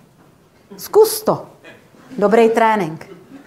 Tak jsem zvědavá. Jo? Tak. A proto si myslím, že ten mezistupeň je ta vize, protože to, co udělám teď, ovlivňuje moji budoucnost. To znamená to kritérium plus, minus, nebo co udělám, jak se rozhodnu, ne podle té situace teď, ale podle toho, kde to jednou chci mít. Dneska už to dokonce chápou i psychologové a jejich věta je, že problémy se nemají řešit z pozice problémů, ale z pozice již vyřešených problémů. A najednou se začíná objevovat vizualizace. Víte proč? Protože mozek věří obrazům a představám. On jim věří tak strašně moc, že si myslí, že se to doopravdy děje. Tak proto je tak, tak velký význam toho, na co myslíte. Vizualizace jako takové. Ono to začíná od malého k velkému. Už například, když si budete dělat poznámky, že jo, tak jedna A4 textu, anebo sketchnoting, nebo mm, mentální mapa, myšlenková mapa, obrázek. No jasně, co si budeš pamatovat líp, jo. Jo v prezentacích, co si budete pamatovat líp, texty nebo obrázky. A to jde ale až k velkému. Jo, čemu váš mozek věří? Večer na něco myslíš, mozek si myslí, že se to doopravdy děje. Když je to kladné, je to super, ale když je to záporné, vy si spouštíte před usnutím stresovou reakci a strašně se divíte, že nemůžete usnout. To má tolik významů. To, že mozek věří, to je obrovská informace. Jo? Takže zpátky, když vládne NIO, aspoň v důležitých situacích, podnět, Jo, nádech, výdech, stop, můžu cokoliv A vědomá volba, vědomá volba podle toho, co to chci, chci jednou, jak to chci v budoucnosti mít, ne, neboli podle mého. Vize, cíle, snu, říkejte tomu, jak chcete a podle toho se teprve v tady a teď rozhoduju a to teď dělám. Aspoň v důležitých situacích. Neboli využíváme i to, co řekl můj úžasný oblíbenec Viktor Frankl, a ten neměl k dispozici ještě neurovědu, to až, až teď nedávno věda potvrdila, ale on už tehdy, někdy před 50 lety, řekl, mezi podnětem a odezvou je určitý prostor a v tomto prostoru se nachází naše schopnost vybrat si reakci. A v naší reakci pak spočívá náš rozvoj a naše svoboda. To je totiž další strašně důležitá věc. Ono to zní divně, já řeknu oxymoron, neboli protimluv. Kontrolou impulzivní reakce se osvobozujeme. Se stáváme svobodnými. Ono to zní divně, ale ona je to pravda. Tím, že vypnu tu impulzivní reakci, tu opici nahranou, kterou mi narval do hlavy někdy někdo jiný v životě, se osvobozuju. Udělám stop a můžu udělat to, co chci udělat já. Je to moje vědomá volba. A je to cesta k seberozvoji a ke svobodě. Není to krásný? Jsme svobodní, když budeme chtít. Dokonce nám nemusí vadit nic tady, jako, když bude chtít. Mně fakt jako nevadí, co dělá Zeman s Babišem. Protože víte, co mě zajímá? Co udělám já. Samozřejmě, že když se volí, tak to řeším. To jo. Takže, co je důležitý? Vlastně jdeme do, už do finále ve smyslu. Přesvědčme svůj mozek akci. Že jestliže chci aspoň občas aspoň občas řídit svoje impulzivní jednání a chci si nahrát novou ještěrku, což jde, což jde, tak je nejdřív důležité přestat se hrabat furt v té minulosti. Prosím vás, jeden z neurovědeckých objevů, taky dost významný. Mozek neumí vymazat ani změnit nic, co v něm do této chvíle vzniklo. Ani jednu synapsi. On to neumí vymazat ani změnit. No to bychom byli ale v opice nahraný. Nahraný, ve dvou smyslech slova, nahraný. Jo? Nahraný, jako, no, jako vypálený a ještě nahraný. Ale, ale pozor, ta věta pokračuje. Ale on umí dobře jednu věc. Neumí to vymazat, neumí to změnit, ale co umí? Přehrát. Přeprogram, jakoby nahrát nové. Překrýt novými. Jo, to umí. Jo. Takže vy, když chcete fakt rozhejbat mozekavci, tak první, co je minulost. Dejme tomu, že se mi v minulosti stalo něco blbýho a první, co je, co dělají lidi, furt se v tom hrabou. Mozek to stejně nevymaže, stejně nezmění a když ty na to furt myslíš, tak to ještě ke všemu co? Paradoxně posiluješ. Tady je diskutabilní, kdy ještě psychologie, terapie pomáhá, kde už ne, protože co to je? Bavíte se pořád o tom, kde to vzniklo, jak to vzniklo. Samozřejmě ona má svůj význam, ne, že ne. Pro traumatizované lidi, kteří nejsou schopni žít, se vracíme, aby jsme to takzvaně přerámovali, reappraisal. To jo. Nicméně většina z nás je relativně zdravých, akorát si poškozujeme sami, že se furt v tom hrabem. Chápete, to je prostě zbytečný, ty to jenom posiluješ. Jo? Taková mnemotechnická pomůcka. Když furt strkáš hlavu do minulosti, tak jaký dráty posiluješ? Paměťový, jo. jo. A kam vystrkuješ zadek? Ta pomůcka je tohle. Jo, kam vystrkuješ zadek? Na co myslíš? A tím pádem Jo, vlastně si nahráváš postupně nový vzorečky. Po, pozor, další důležitá informace. Ono to fakt funguje. Víte proč? Protože mozek v daný okamžik umí dělat kolik věcí? I ten ženský? Jednu. A protože umí dělat jen jednu, svítí jen na jednu věc a ta jedna zároveň spouští a posiluje určitou synapsi, tak vy, když to chcete změnit, tak pozor, proto on neumí dělat ne. Něco blbýho se mi v minulosti stalo a já řeknu, nemysli na to. Na co myslím? Mozek neumí dělat dvě věci. To znamená, Eh, tady je i význam vizí a snů v tom, že on dává, on nám otáčí hlavu někam jinam a dává nám to náhradní kvalitní krmení. Že on neumí dělat ne. Takže proto nedivte se, když řeknete nelez do louže, že dítě jde do louže, protože vy jste jeho reflektor rozsvítili na louži. Jo? Řekněte, hele, tamhle je hezký ptáček, nebo tamhle je park, půjdeme tamhle do parku. Jo? Ani je to o přenášení pozornosti. Musíte být šéfem svého nia, nebo Nia toho dítěte, jo, jako neplivej. Doteď mě nenapadlo plivnout, jo, dobrý nápad. Jo, jo. Ne, jo, krásně je to v obecné škole, že jo. Neolizujte to zábradlí, že jo. Tam to je krásně vidět, jo. Takže mozek neumí dělat ne, takže význam vizí, přání a snu je i v tom, že nám dávají to náhradní, to, co ano. Když toto ne, no ale řekni si, když se ti něco blbýho v minulosti stalo, nemysli na to. To, to prostě nejde, protože už v momentě, kdy si říká, to zakazuješ, tak už vlastně na to myslíš. Mm. Takže v tom je význam mysli na toto. Jo, otoč tu pozornost na to, co chceš. No, to, to znamená, otoč se dopředu. A mysli na něco hezkého a začni vyšlapávat nové cestičky. A oni jednou vyhrajou, věřte tomu, mozek umí překrývat. Sice to není tak jednoduchý, ještě vám později řeknu jako jak, ale umí to. Takže tady je vlastně význam toho, že nejdřív si musím říct teda, kam chci. Co je, já vždycky to dávám jako hvězdnou oblohu, vyber si svoji hvězdu. Je jich miliony, miliony, plejády, nekonečné množství, vyber si jednu tu svou, co vlastně chceš v životě. Co je to, to co tě činí šťastným? Co definuješ pro sebe jako slovo štěstí? Jo? Co je to, to, co chceš mít? Samozřejmě, buďte úplně v klidu. Jo? Když chcete někam, vždycky tady a teď budete muset něco obětovat. Jeden z problémů dnešní doby je, že lidi nejsou ochotní pro svoje sny a vize nic obětovat. Oni chtějí všechno. A ještě chtějí razítko od někoho, že se to obojí povede. Jo? Ne, i, I to, i to. Jo? Vždycky se musíte něčeho zát. Chcete lepší vztah? Asi si budete buď muset řešit tenhle, anebo ho opustit. Chcete lepší bydlení? No asi se budete muset přestěhovat nebo zbořit starý barák. Chcete lepší práci? Chápete? Vždycky budu, budu, jednak první je, že budete muset pro to udělat něco, něco se naučit novýho, nabídnout něco tomu světu. A jednak jako se e, třeba opustit tu špatnou, že jo? Ono, stereotypy vám opravdu, jako něco jiného je rituál. Rituály prospívají, ale stereotypy vám opravdu moc nám nesvědčí. Jo, protože oni dřív či později z nás brzdí. Takže kam vlastně chci? Co vlastně chci? Co je to, co definuju já jako štěstí? Co je to, co by mě učinilo spokojeným? Nemusíte se snažit ty vize dělat úplně přesné, třeba s prací. Některý lidi řeknou, já přesně nevím, co chci dělat. Tohle já říkám, to nemusíš vědět přesně. To nemusí být jako název profese. Ale jaký typ práce je to, co tě uspokojí, jaký typ činnosti, jo? u čeho ujíždíš, jo? že zapomínáš na čas, jo?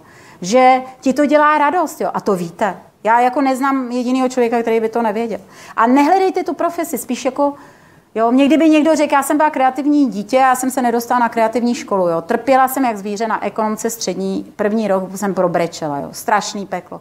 Ale kdyby mi někdo řekl, že jednou já dělám vysoce kreativní práci, ale kdyby mi někdo jednou řekl, že budu dělat tohle, jo, no tak si zaťukám na čelo a řeknu si, že se zblázně.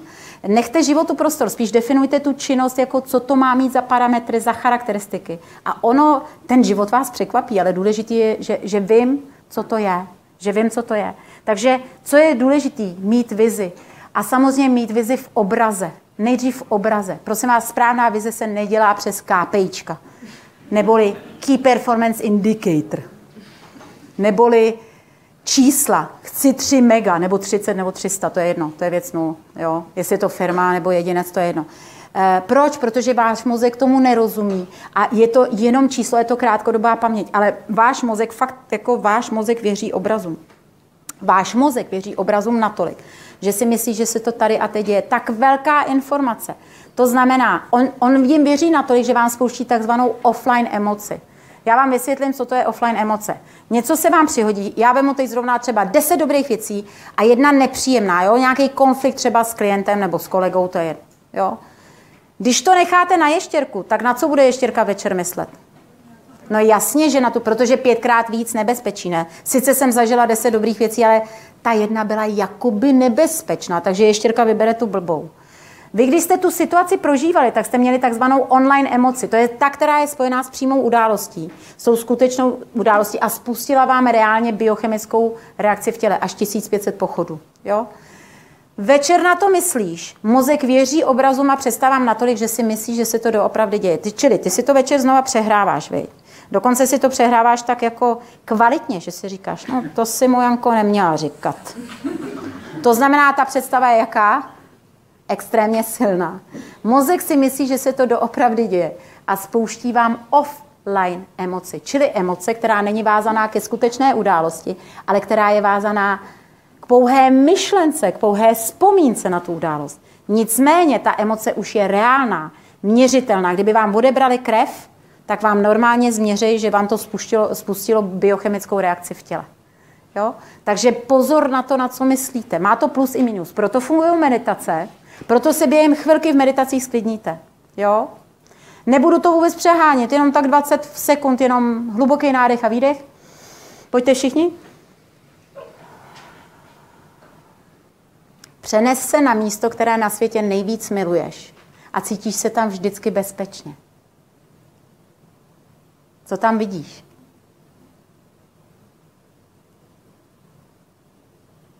Co tam slyšíš?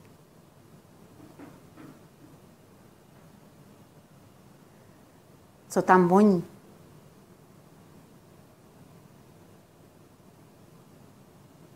Čeho se dotýkáš?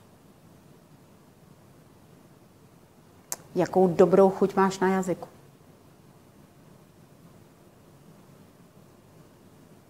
Ještě jednou si to prohlídni a zastav to u obrazu, který se ti úplně nejvíc líbí. Začni věnovat pozornost svému dechu, jenom vníme, jak tvoje tělo samo krásně umí dýchat. Neměň to, neřiď to, jenom pozoruj, jak tvoje tělo nádherně dýchá.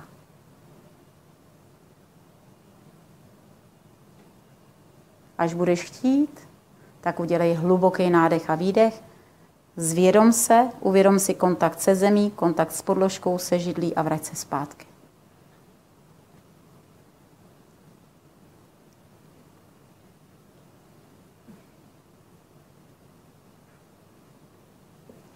Mozek věří obrazům a představám. Má to plus i mínus. Plus je, proto fungují meditace.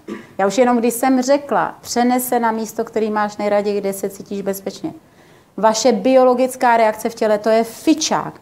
Hned vám šly nahoru nějaký oxytociny, serotoniny, endorfiny a prostě okamžitě vám to spouští v těle kladnou reakci. Tím pádem se vám sklidní dech, zpomalí dech, Začnete se cítit během několika sekund dobře. Já vám chci jenom ukázat, že to jde rychle, že to není žádná věda. Prosím vás, meditace je potřeba odmítizovat. Jo? Meditovat můžeš u počítače, když cítíš, že prostě buď na něco tě tam rozčílilo, nebo už, tak si prostě jenom odstrž od počítače udělej si minutu, jenom věnuj minutu pozornost svému dechu. Minutu. Během té minuty se tak sklidníš, že prostě budeš úplně jiný člověk při návratu zpátky. Za minutu. Nedělejte z toho prostě vědu. To jsou ty klady, ale ty zápory jsou, že když budete večer myslet na něco špatného a na tu blbou událost, tak bohužel tomu taky mozek věří a spustí vám adrenalin, kortizol a negativní biochemie v těle, která je měřitelná. Špatnými myšlenkami si fakt můžete, když pojedete dlouho ve špatných myšlenkách, budete dlouho žít v nekvalitním vztahu, nekvalitní práci a nebudete to řešit. Neustále nebudete stíhat. Furt fofr, fičák, to-do list, jo. Nestíhám. Furt plním očekávání v okolí, nejsem to já to znamená vnitřní napětí, tak vám jde furt nahoru adrenalin, kortizol, to je ten distres. Ne tak akutně, mírně, ale málo kdo ví, že ve stresu vám jde dolů serotonin, oxytocin. Víte, proč vám jde ve stresu dolů serotonin, oxytocin? Neboli sociální hormony štěstí a lásky? No, protože eh, víte, víte, proč vznikl stres? Aby mi ochránil život. To znamená útok, útěk. Abych mohla útočit nebo utíkat.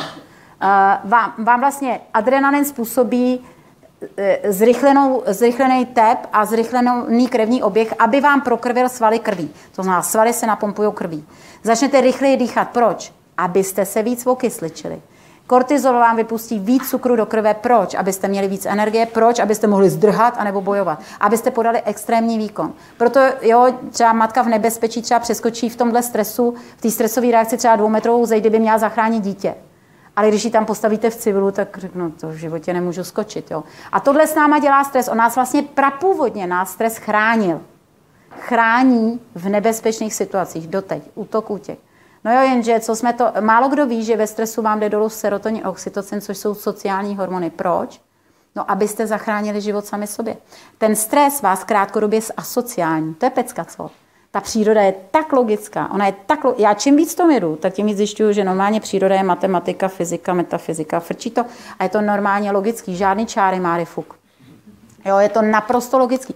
Ona vás asociálňuje krátkodobě, abyste zachránili život sami sobě. Samozřejmě vy se pak neokortexem můžete rozhodnout udělat něco jiného, jo? ale prvotní reakce zachraň sama sebe, jde dolů serotonin, oxytocin. A když budete žít dlouho v neřešeném stresu, v distresu, v napětí, Každý má někde jinde tu výdrž, každý vydrží něco jiného, ale dříve či později vám se naruší schopnost mozku produkovat potřebné množství serotoninu a oxytocinu. A dostavuje se klinická deprese. No, my si, jinými slovy, my si užijeme š, sami. Špatným myšlením, špatným jednáním a neřešením problému. A dlouhodobým žitím v EE. A děláme si to fakt sami, jo. Pak eventuálně musí přijít krátkodobě psychofarmaka, fajn, dobře, možná jo, ale doporučuji krátkodobě, protože vy, když vlastně pak zobete psychofarmaka, tak víte, co se děje dál v mozku. S cílem je samozřejmě postupně vysadit, pomoci krátkodobě z krize a pak je potřeba okamžitě řešit tu hlavu. Jo? A vyřešit ty problémy a vyřešit ty věci, které mě do toho dostaly. Protože když zobete psychofarmaka, tak dál vodnaučujete mozek to, neprodu, to produkovat. Čili on to dál neprodukuje. To znamená, vy ho to ještě dál odnaučujete. Jo? Takže dá se o tom mluvit různě. To samý ta vaše oblíbená, ne vaše, jejich oblíbená Marianka, že?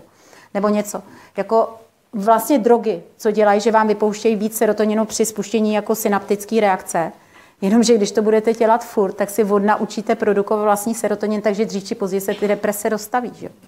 Jo, takže krátkodobě hurá, jo, šlehla jsem si. Víte, co já mám za, víte, co já mám za pořekadlo? Svetujte se vlastním konáním a myšlením.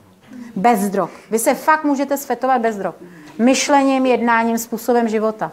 Jo, fakt můžete být furt pozitivní, jako, co, hele, na čem jede?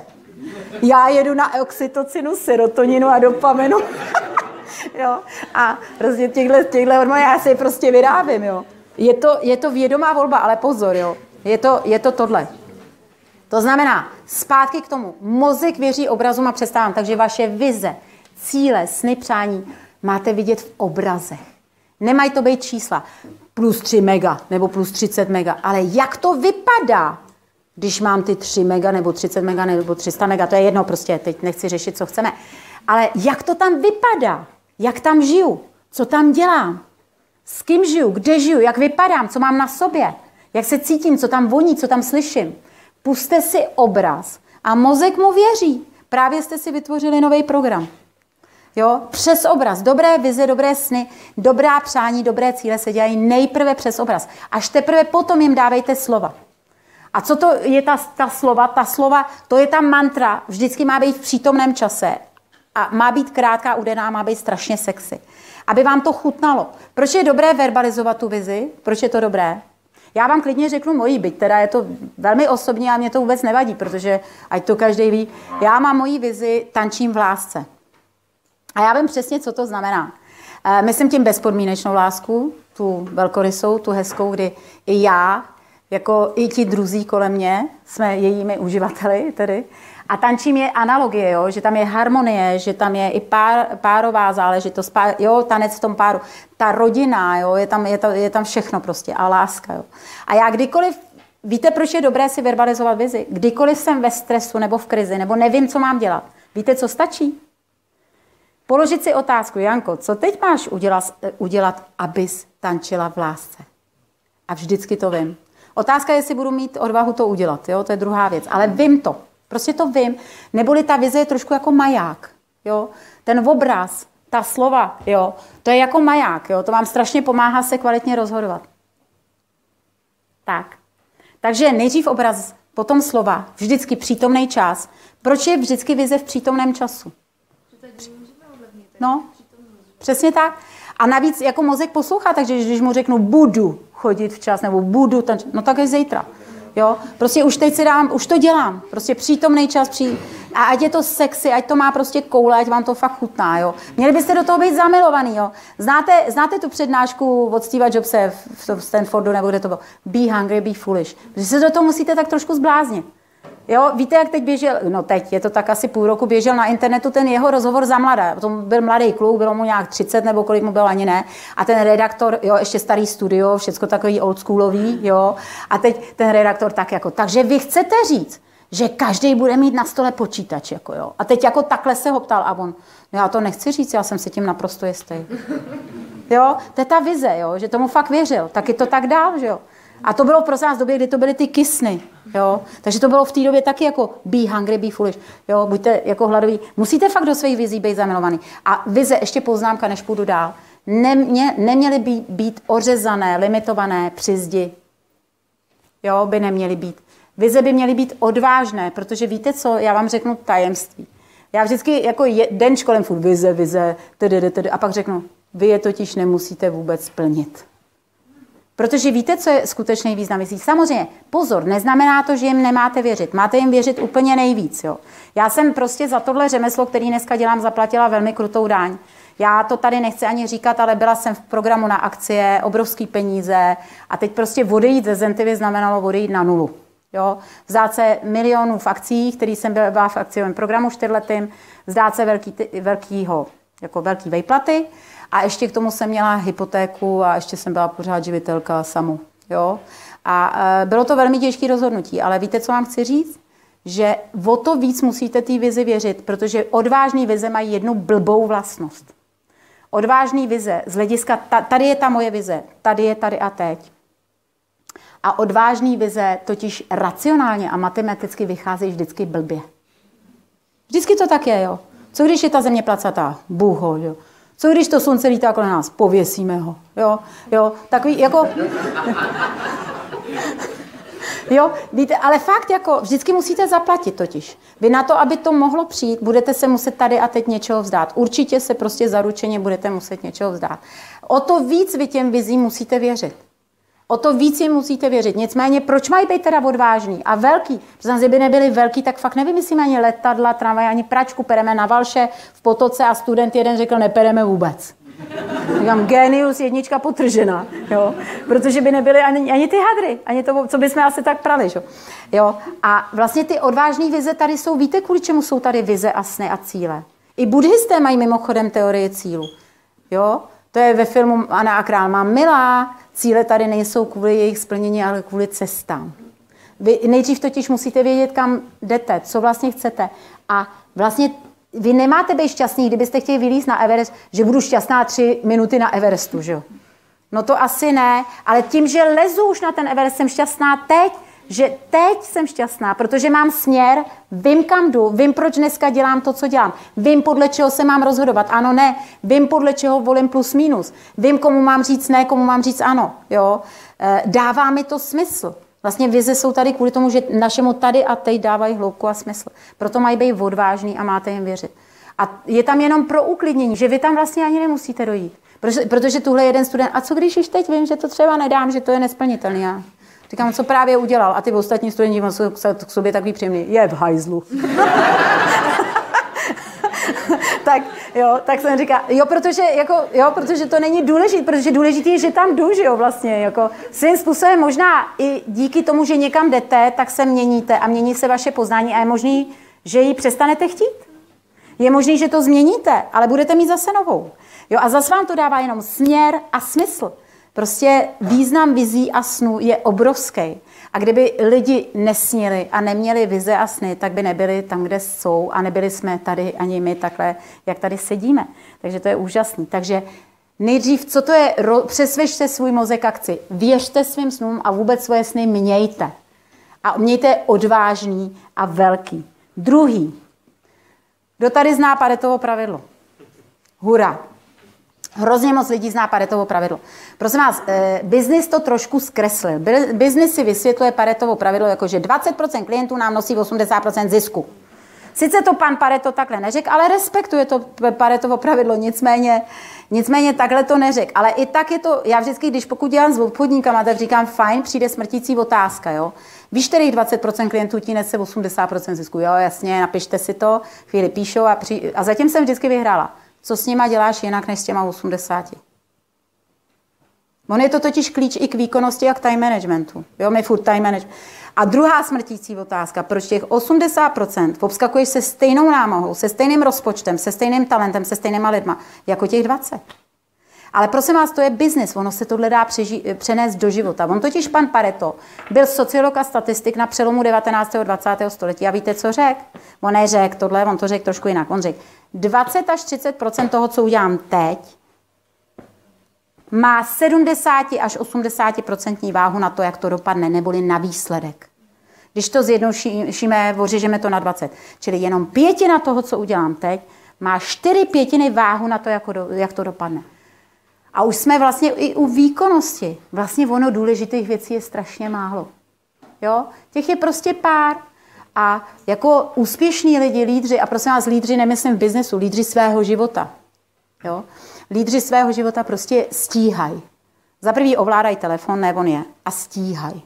Jsou takové dvě vlastnosti jako silných lídrů. Jo, ty, který řídí svůj život.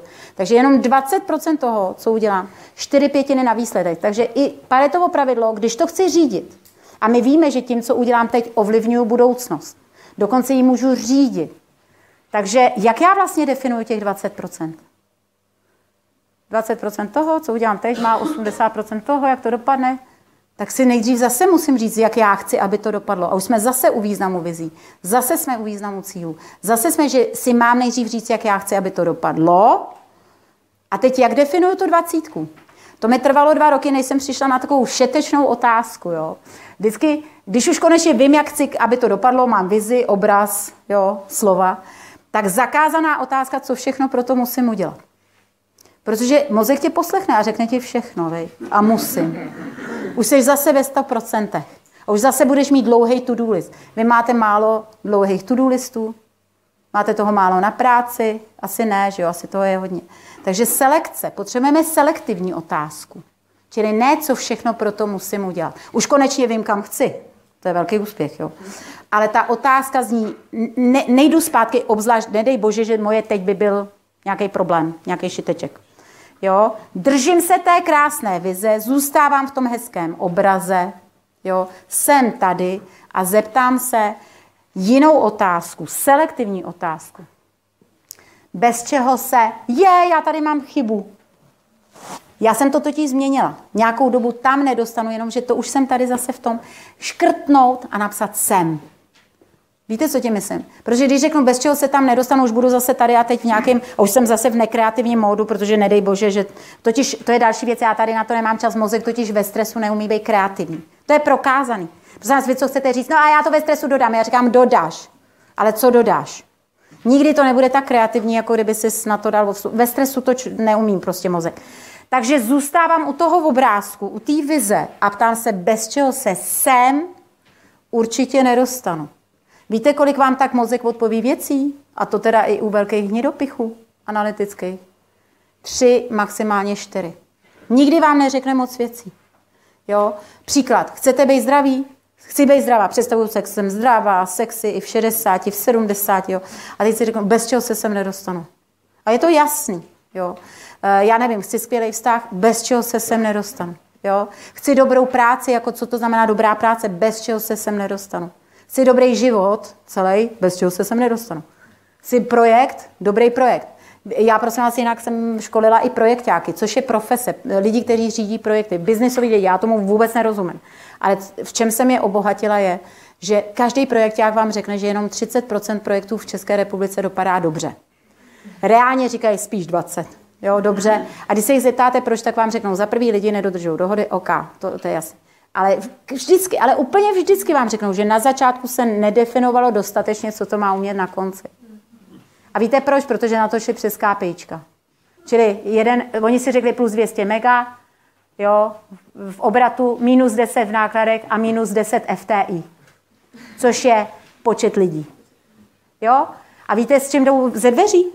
Jeden drží květináč, druhý louku, třetí vepřovou kejtu, čtvrtý tulipán, jo, růži, vůni. Každý nese totiž jinou představu o tom, co to zná. Víte proč? Protože se vize se mají tvořit v obrazech, protože se měli bavit o obrazu. Jak to tam vypadá na konci to, toho projektu? Co tam děláme my? Co tam dělá klient? A vůbec, kdo to ten klient je? V čem je to jiné než dnes? Mimochodem, takhle se mají dělat i biznisové vize. Já když pracuji s biznesem, tak já s nimi dělám takovýhle vize. A berou to. Věřte mi, že to berou. I ITci to berou. A naopak, ITci jsou vrcholně kreativní lidi. Já s nimi dělám ráda. To vůbec není pravda, že oni jsou kreativní. Oni jsou jen uzavřený a jsou kreativní. Tak, takže bez čeho se sem nedostanu, mám dvacítky, mám tři věci. Tři věci, slovy tři věci. Co to znamená pro tady a teď? Rozhejbej svůj mozek akci, že vemu ty dvacítky a každou z těch dvacítek první krok, který už má být konkrétní, s termínem, co proto do tří, maximálně do tří dnů udělám. Pro každou dvacítku, co proto konkrétně udělám dneska, zítra, pozítří. Prostě co proto udělám. Krokuj ty dvacítky s plnou pozorností a mamut na kousky. To jste asi slyšeli, salámová metoda, ne? že prostě salám celý nesníš, ale nakrájí se ho na malinký kousky. Upřímně, čím menší, tím lepší. Oni jsou vlastně dva, pří, vlastně dva přístupy ke změnám. Buď revoluční, jako skočím a plachtím a věřím, že to dobře dopadne. To není pro každého, to je to, co jsem udělala při odchodu ze Zentivy, ale že bych to každému doporučovala jako recept říct nemůžu. Jo? Jo, není to vždycky dobře. A nebo prostě evoluční. Vím, kam chci, bez čeho se tam nedostanu dvacítky a tady a teď každý den něco pro každou dvacítku něco udělám. Je to naprosto jednoduchý. Máte, když to dobře na, na, nakrájíte, tak to může být za půl hodiny hotový. Si pamatuju, jak jednom na, na jednom školení jeden, eh, č, eh, jsme si dělali životní vize a jedna z těch dvacítek bylo, že chce kvalitní vztah, jo, jako samozřejmě s manželkou, jo, že, jo, že prostě jedna z těch dvacítek byl prostě vztah. A on řekl, já, Janko, dneska přijdu domů a řeknu svý ženě, že jí mám rád. Víte, jak dlouho to trvá? Mám tě rád. Víte, proč to ráda říkám? Protože krom toho, že se mi to strašně líbilo, to je samozřejmě, tak to trvá tři sekundy, že některé dvacítky, když nasalámujete, můžou být hotový za tři vteřiny. Ovšem pozor, jsou to dvacítky, ty v tady a teď. To jsou ty skutečné životní priority. Ty v tady a teď nemám kompromisovat. To není to-do list, to je skutečná priorita. Neplejte si to-do list s prioritou. Priorita je to, co rozchodí moje dvacítky, ty, které mě donesou k mý vizi, protože dvacítky je to, bez čeho se tam nedostanu. A protože se tam bez toho nedostanu, tak to nesmím kompromisovat. Takže to je to, co je nad to-do listama, červeně, první to udělat. Ráno, když přijdete do práce, než si pustíte mail, pět minut nádech, výdech. Jaké roboti, jo. Přijdu do práce. Kafe, mail. A už jste v háji, protože řešíte problémy někoho jiného. A už jste to nezastavili, už jste v ještěrce. Stačí pět minut nádech a výdech. Vzpomeňte si na svoje dvacítky a udělejte nejdřív něco pro ty dlouhodobé věci. Ty podstatné, důležité věci pro to dlouhodobo. Nebojte, to máte hotový za půl hodiny. Pořád vám zbyde 6 hodin na blbosti. A na to, co vymyslel kmen, jenomže kmen jede taky na ještěrku, že jo? On je taky nemocný. Vy můžete pomoct tomu kmeni taky to odvacítkovat vlastně. Jako, jo, můžete, jo, ale to už by byla vyšší dívčí. Nejdřív to udějte sami se sebou. Každý den nádech, výdech, co dneska udělám pro svoje dvacítky, jak v práci, tak doma. Hele, jde to. A nikdy toho není moc. Dvacítek není nikdy moc. Za hodinu to zvládnete a pak můžete dělat buď copy paste nebo uspokojovat kmen, nebo jak chcete. Takže rozejbejte se k akci, Bacha na tady a teď na tři nebezpečný slovíčka. Musím. Jo, nemusíš vůbec nic, můžeš jet do Sydney. Jo, ale dám vám nemotechnickou pomůcku, nahraďte ale za A. Hele, dám příklad. Já bych tak ráda na dovolenou, ale mám hypotéku. Stopka, ne? Já bych tak ráda na dovolenou a mám hypotéku. Prostě jedu, ne? Třeba podstan, ale jedu, ne. Vyměňte ale za A taková přiblblá mnemotechnická pomůcka, ale je funkční, jo. A kdyby, kdyby byly ryby. Prosím vás, kdyby znamená, že ten člověk odmítá realitu. Kdykoliv řeknete kdyby, a to samo se, že jo, tak to ono, ten pan samo ani samo se neexistuje. To znamená, eh, bacha na tyhle slovíčka. Vždycky v těchto situacích, když je pro vás něco těžké, prostě vzpomeňte si zase na tu vizi, na ten, jako na maják ve tmě, tam jedu. Prostě tam to je, překážku přeskočím a jdu, furt tam jdu, prostě držím směr. Uh, takže ještě poslední věc, ježiš, já přetahuji trošičku, takže poslední věc a už to jdu ukončovat. Já jsem se nepodívala na hodinky a vy mi nic neříkáte. Uh, že při změně návyků, to vám ještě dlužím poslední informaci. Víte, jak dlouho trvá vyšlapat tu novou stopu, aby vyhrála nad tou starou, která je pořádně vyšlapaná. Vy jste 40 let chodili někde a teď to uděláte třikrát a myslíte si, že to je hotový. Není. Není. Aby vyhrálo to nový neurospojení, tak mozek potřebuje 30 dní. Prostě když vám někdo řekne, že za 21 dní budete nový člověk, tak to není pravda. A nebudeme ho jmenovat. Uh, tak, eh, 30 dní, va, mozku trvá 30 dní, než mu to přestane být odporný. Pozor, ještě není vyhráno. Ještě vůbec není vyhráno. A pozor, 30 dní se doporučuje bez pauzy. Čili, já nevím, chcete se hýbat, tak je prokázáno bez pauzy a méně je více. Rytmus nahrazuje sílu. Takže místo toho, abych jednou týdně udělal 70 dřepů, tak radši každý den 10 dřepů. To dáš. Mamut na kousky. To dáš. Každý den rytmus nahrazuje sílu to udělat. Každý den radši jeden kilometr uběhnou, než sedm za týden. Jenomže mezi náma ono je to těžké. Zkuste si každý den uběhnout jeden kilometr. Zkuste si dát každý den tu studenou sprchu, to je to, co teď řeším. Jo. jo. Jsem ve 23, Ještě to furt je odporný. To byste mě měli ráno slyšet. A vždycky říkám, dělej, že to je normální. Jo, tak. 30 dní je to velmi nepříjemný a musíte překonávat co? Nevoli, nepříjemno, to znamená, potřebujete disciplínu. A kdo to má rád? A potřebujete vůli. Proto zase je tady význam vize. Vždycky si vzpomeňte na tu vizi. To je zase jedna z těch motivačních vlastně triků, jako jestli to chceš, Janko, no tak hold stanu a jdu, jo. Takže 30 dní je to velmi nepříjemný a je to o disciplíně a můžu vám jenom říct, že některý lidi kvůli 30 dnů nepohodlí někdy raději i zemřou. A fakt ty případy znám. Prostě mluvím úplně z reality. Můj táta umřel v 50, takže já to mám dokonce takhle blízko. Jo. Takže jenom proto, že prostě neochota změnit své pohodlí a svoje návyky. To bolí, ono to prostě těch 30 dní bolí. Jednu známou, která se vysykala z konečního stádia z rakoviny, tak mi řekla, Janko, víš, ono zemřít není těžký. Smrt přijde a vezme si tě, to je lehký, proto nemusíš vůbec nic udělat. Víš, co je těžký? Změnit se. Jo? A 30 dní nepohodlí. Jo? Nicméně dobrá zpráva, po 30 dnech zhruba už to přestává být tak odporný. Už nemusíte překonávat takovou nevoli, takový přetlak. A trvá to 2 až 8 měsíců, údajně podle posledních studií. Záleží za prvé co, a za druhé na jedinci. Je to velmi individuální a záleží, co řešíte, co chcete z něj, jak moc je to těžký. Dva až osm měsíců, v některých pramenech dokonce devět měsíců. Ale dobrá zpráva, mně se líbí to devět. Zrození nového člověka. A pozor těch, eh, ale jinak, co chci říct, těch 9, ty 2 až 8, eventuálně 9 měsíců už není nutný úplně každý den, můžete si tam dát ty cheat days, jo? že tu a tam uděláte pauzičku, ale doporučuje se krátká malá, protože jakmile vypadnete na díl, tak znáte to, ne? A už jste znova u 30 dnů nepohodlí. Se cvičením. To já začínám celý život hele, se cvičením. To je vždycky příjemný. Jako. A zase to bolí. Jo. Zase to je nepříjemný. No ale dobře. Takže to je na nás. Takže závěr. Závěr. Rozbe, roz, přesvědč svůj mozek k akci jak?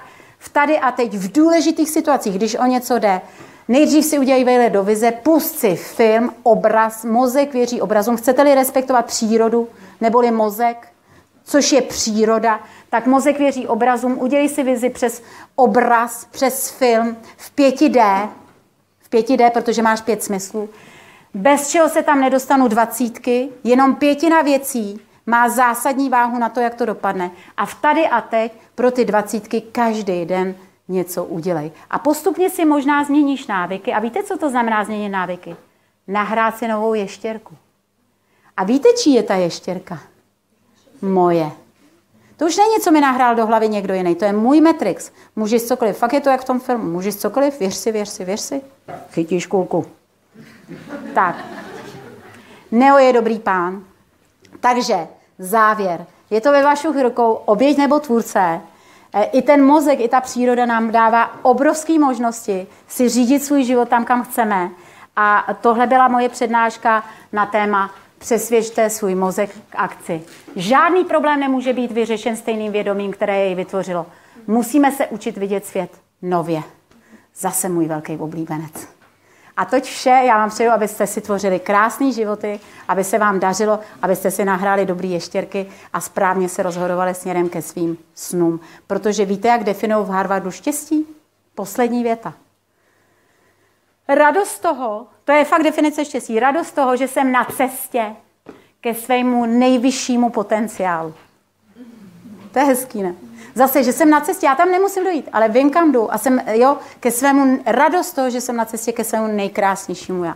Takže já vám přeju, abyste měli radost z toho, že jste na cestě k tomu svému nejlepšímu já. Mějte se krásně. Děkuji.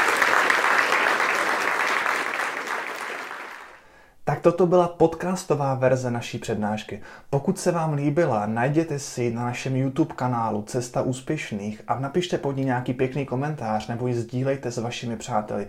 Tím nám můžete obrovsky pomoct. Naší vizi je dostat tady to vzdělání mezi co nejširší množství lidí. Díky, že nás sledujete, díky, že nás posloucháte a přeji vám hodně úspěchu ve vašem životě.